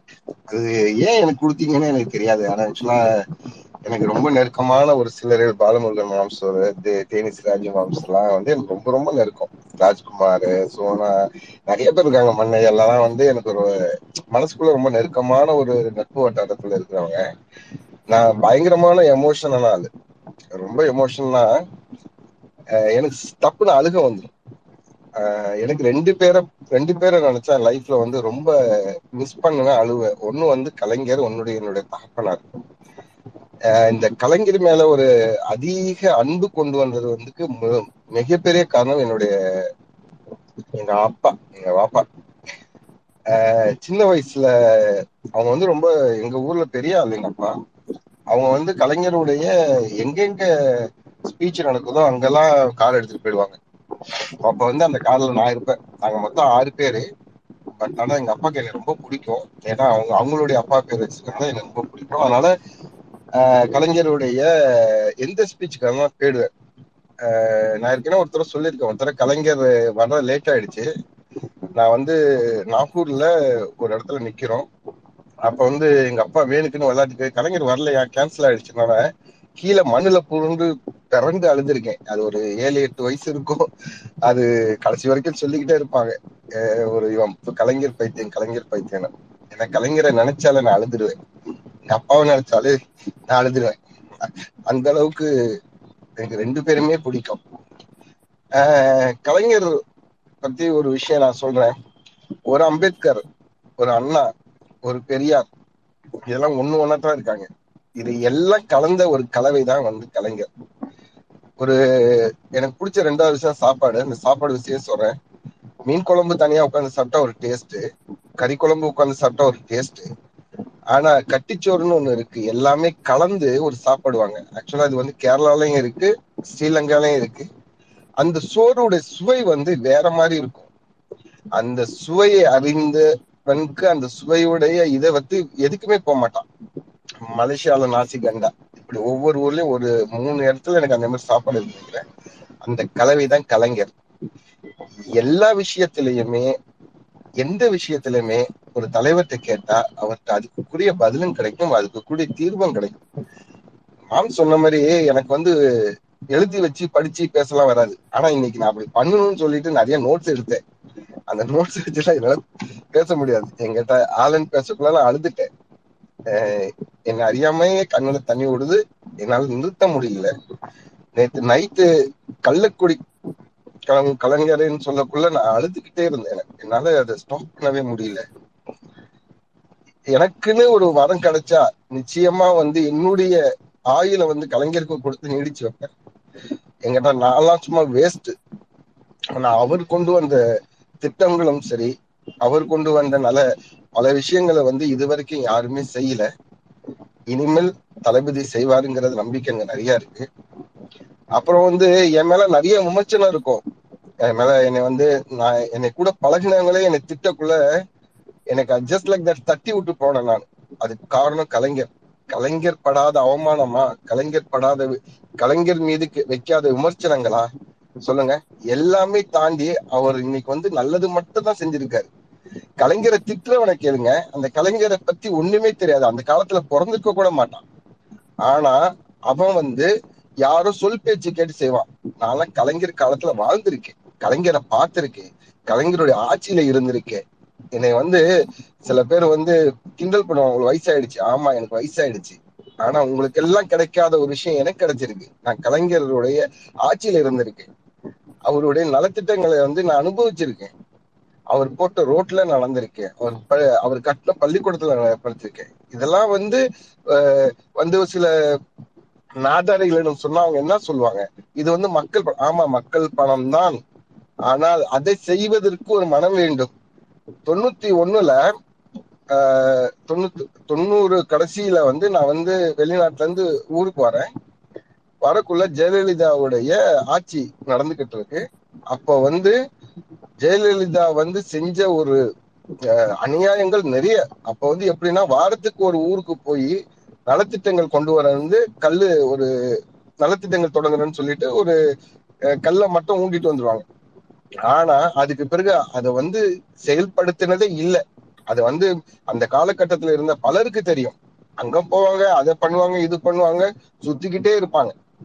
ஆனா எந்த நலத்திட்டங்களும் இல்ல. ஒரு பேரளவுல ஒரு நலத்திட்டங்கள் ஆரம்பிக்கிறாங்க ஆனா கலைஞர் அப்படி இல்லைங்க. எது சொன்னாரோ எது செய்வேன் என்று சொன்னாரோ அதை ஹண்ட்ரட் பர்சன்ட் செஞ்சவர் கலைஞர். கலைஞர் மீது எவ்வளவு அவதூறுகள் இருக்கட்டும் எவ்வளவு குற்றச்சாட்டுகள் இருக்கட்டும் அது எல்லாம் பொய். அதை வந்து கூட இருந்தவன் அனுபவிச்சவன் எல்லாருக்குமே தெரியும் கலைஞரை பத்தி. சோ மூணாம் தர ஒரு சில நாதார்கள் சொல்வதை பத்தி எல்லாம் வந்து கவலையே பட வேண்டிய தேவையே இல்லை. அந்த அந்த கலைஞருடைய அன்பில் வளர்ந்தவன் தான் நானு. என்னை பற்றி விமர்சனங்கள். நான் எதா இருந்தாலும் நேரா சொல்லுவேன். என் கூட பழகினவனே என்னை வந்து காவிக்கு காசு வாங்கிட்டு பேசுறியான்னு சொல்லக்குள்ள எனக்கு ஒண்ணுமே அது ஒண்ணுமே தெரியல. என்கிட்ட அது ஒரு எனக்கு அவனோட புரிதல் அவ்வளவுதான். நான் எனக்கு வந்து எது சரியோ எது தவறோ அது பேசுவேன். என் கோபத்தை உடனடியாக வெளிப்படுத்துவேன் என் சந்தோஷத்தை உதவியோட வெளிப்படுத்துவேன் என் அழுகை உடனே வெளிப்படுத்துவேன் உண்மையிலேயே இந்த மாதிரி ஒரு ஸ்பேஸ் நடந்த போன வருஷம்லாம் நாங்க பேசினோம். பட் இந்த அளவுக்கு ரீச் ஆகலன்னு நான் நினைக்கிறேன். பட் இந்த தொடர் நிறைய ரீச் ஆயிருக்கு. எங்கிட்ட எப்போதுமே ஒரு கூட்டம் வந்து இந்த இடத்துல உட்காந்துருக்கு நாங்க நாங்க ஸ்பேஸ் தொடங்கின காலத்துல என்னுடைய பல ஸ்பேஸ் வந்து திராவிடத்தை பத்தி மட்டும் தான் எழுதியிருக்கேன் அந்த திராவிடத்தை பத்தி பேசக்குள்ள அதை கலைஞர் இல்லாமல் பேச முடியாது. இன்னைக்கு ஒருத்தன் வந்து சொல்றான் தமிழின தலைவர் என்று கலைஞரை சொன்னா நாங்க வந்து கேவலமா பேசுவோம் இன்னைக்கு வந்து என்னோட பதிவு எல்லாமே தமிழின அஹ், தலைவர் கலைஞர் என்கிற ஸ்டார்டிங்ல போட்டுதான் எல்லாமே எழுத போறேன். என்ன செய்ய முடியும் என்ன செய்ய முடியும்? அவர் செஞ்சதை ஹண்ட்ரட் பர்சன்ட் வேற யாரோ ஒரு தமிழன் தலைவர்னு சொல்லிட்டு சொல்லிட்டு இருக்க ஒருத்தவனை தமிழ்நாட்டு மக்களுக்கு ஒரே ஒரு நல்லது செஞ்சா மட்டும் சொல்லுங்க. எந்த நல்லது செஞ்சா நான் சொன்னா நான் இன்னைக்கு இனிமேல் நான் தமிழர் தலைவர்னு கலைஞர் சொல்ல மாட்டேன். ஆனா சொல்றதுக்கு தகுதி அவனுக்கு இல்லை. அதுக்கு ஒரு ஆஹ், முகந்தரமும் இல்லை. சோ தமிழின தலைவர்னா அது கலைஞர் மட்டும்தான். என்னுடைய தலைவர் என்னுடைய அப்பா என்னுடைய தகப்பனார் என்ன என்னுடைய தகப்பனார எந்த அளவுல நான் வச்சிருக்கணும் அதே அளவுல தான் அவரையும் வச்சிருக்கேன். என் தகப்பனார திட்டினாலும் எந்த அளவு கோவம் வருமோ அதே கோவம் தான் வரும். அவங்க எல்லாருக்குமே வந்து தெரியும். ஆஹ் இது என்ன அவருடைய அதிகாரபூர்வமான பிள்ளைகள் வந்து இருக்காங்க. கனிமொழி அக்கா இருக்காங்க அழகிரி இருக்காரு தளபதி இருக்காங்க முக்காமுத்து இருக்காங்க. ஆனா அவர் பெற்காத பிள்ளைகள் கோடி கோடி கோடி பேர் நாம தான். ஞாபகம் வச்சுங்க எல்லாருக்குமே நம்ம அவருடைய தகப்பன் தான். நம்மளுடைய தகப்பன் சாமி மாதிரிதான் அவர். எனக்கு இங்க மதமோ ஜாதியோ எதுவுமே நான் பாக்குறது இல்ல. அந்த இதையும் எனக்கு கற்றுக் கொடுத்ததுதான் கலைஞர். என் வீட்டுக்கு யார் வேணாலும் வரலாம் யார் வேணாலும் சாப்பிடுவோம். நாங்கெல்லாம் ஒரு ஒரு விஷயம் அந்த சஹான் சஹான் சொல்லுவாங்க முஸ்லீம்ல. அந்த சஹான் சாப்பாடு வந்து நாலு பேர் அஞ்சு பேர் உட்காந்து சாப்பிடுவோம். அது வந்து எதுக்கு அந்த கொண்டு வந்து கேட்டா எந்த பாகுபாடும் இல்லாத ஒரு ஜாதி மதம் அற்ற எந்த பாடு அந்த இடத்துல சாப்பிடுற இடத்துல வந்து நம்மளுக்கு தெரியவே தெரியாது. நான் இப்ப நான் போறேன் ஒரு இடத்துக்கு போறேன். நான் ஒரு ரெண்டு பேர் இருக்கோம். இன்னும் ரெண்டு பேர் வேணும். அவங்கள பக்கத்துல இருப்பாங்க. வாங்க நான் நம்ம சாப்பிடுவோம்னு உட்காந்து ஒரே பிளேட்ல என்னுடைய எச்சில் சோறு அவன் சாப்பிடுவான் அவனுடைய எச்சில் சோறு நான் சாப்பிடுவேன். அதுதான் சமத்துவம். அந்த சமத்துவத்தை கொண்டு வந்தது கலைஞர். இன்னைக்கு வரைக்குமே யாருமே ஜாதி மதம் கேட்டதில்லை. தண்ணி கொடுக்கறதுக்கு நீ என்ன ஜாதின்னு கொடுத்து யாருமே கொடுத்தது இல்ல சாப்பாடு கொடுக்க என்ன ஜாதி மதம் கேட்டு கொடுத்தது இல்ல இப்படி ஒரு ஜாதி இருக்கு. பட் ஆனா கலைஞரை பின்தொடர்ந்தவர்கள் யாருமே பார்ப்பதில்லை என்பது என்னுடைய எண்ணம். என்னுடைய நிலைப்பாடு. நானும் அப்படிதான் பண்ணிட்டு இருக்கேன். எந்த நண்பர்களையும் வந்து நான் கேட்கவே மாட்டேன். எந்த நம்பரும் அவர் ஹிந்துன்னு அவர் பேரை வச்சு அவர் ஹிந்துன்னு தெரியும். பட் ஆனா இது வரைக்கும் என்னுடைய தாப்பன் மேல சத்தியமா சொல்றேன் யாருடையுமே எந்த ஜாதியுமே நான் கேட்டதில்லை. அது எனக்கு அவசியமும் இல்லை தேவையும் இல்லை. என்கிட்ட நான் கலைஞரின் வழிமுறை வந்தவன். என் கலைஞரின் ஆஹ் நீங்கெல்லாம் வந்து எத்தனை பேர் ஃபாலோ பண்றீங்க தெரியல. நான் கலைஞர் விஷயம் நிறைய ஃபாலோ பண்ணுவேன். அவருடைய அழகு தமிழ் எனக்கு வந்து என்ன தெரியுமா? நான் பிளஸ் டூ வரைக்கும் என்னோட செகண்ட் லாங்குவேஜ் அரபிக் எனக்கு தமிழ் வந்து ஆஹ் படிப்பேன் ஆனா எழுத தெரியாது. இன்னைக்கு இன்னைக்கு வரைக்கும் என்னுடைய தமிழுடைய எழுத்துல வந்து தவறு இருக்கும். அது அந்த தவறு எப்போ வரும்னா என்னோட கோபமா இருக்கிற காலத்துல நான் எழுதக்குள்ள தவறு இருக்கும். நார்மலா இருக்கக்குள்ள தேடி பிடிச்சி தேடி பிடிச்சி எழுதுவேன். அந்த தமிழ் மீது பற்று வர வச்சது என்னுடைய கலைஞர். அடுத்து என்னுடைய குழந்தைகள் எல்லாம் வெளிநாட்டுல படிச்சிட்டு இருந்தாங்க. ஒரு கட்டத்துல வந்து தமிழ் அவங்களுக்கு மறக்கணும்னு மறந்து போயிடும்னு சொல்லிட்டு இந்தியாவில் அழைச்சிட்டு வந்து எல்லா ஸ்கூல்லையும் சேர்த்து என்னுடைய என்னுடைய பொண்ணு தமிழ் தான் எழுதலாம். தமிழ் தான் plus one plus two tenth எல்லாமே எழுதி பாஸ் ஆகலாம் என் சின்ன பையனும் இப்பதான் தமிழ்ல எல்லாமே படிச்சிருக்கான் இருக்கான். என் பெரியவனுக்கு மட்டும் வரல. ஸோ பிரெஞ்சு எடுத்து அது போயிட்டான். பட் ஆனா அவனுக்கும் தமிழ் எழுத படிக்க சொல்லி வீட்டுல சொல்லி கொடுக்கும். தமிழ் படி தமிழ் எழுதணும் வேணும் அப்படிங்கிறது. ஏன்னா அந்த தமிழ்ங்கிறது வந்து ஆஹ் எவ்வளவு உணர்ச்சிபுறமான ஒரு எழுத்து ஒரு உணர்வுங்கிறது வந்து தமிழ பேசுறவங்களுக்கு தெரியும். அதை வந்து கலைஞரை நேசிப்பவர்களுக்கு தமிழ் எந்த அளவுக்கு நேசிப்பவங்களுக்கு கூட அது வந்து ரெண்டுமே ஈக்குவல் தமிழும் கலைஞரும் இரண்டும் ஒரே சமத்தட்டில் வைக்க வந்து பார்த்து பார்க்க வேண்டிய ஒரு விஷயம். எந்த அவரை மாதிரி ஒரு தமிழ் எழுதவே முடியாதுங்க.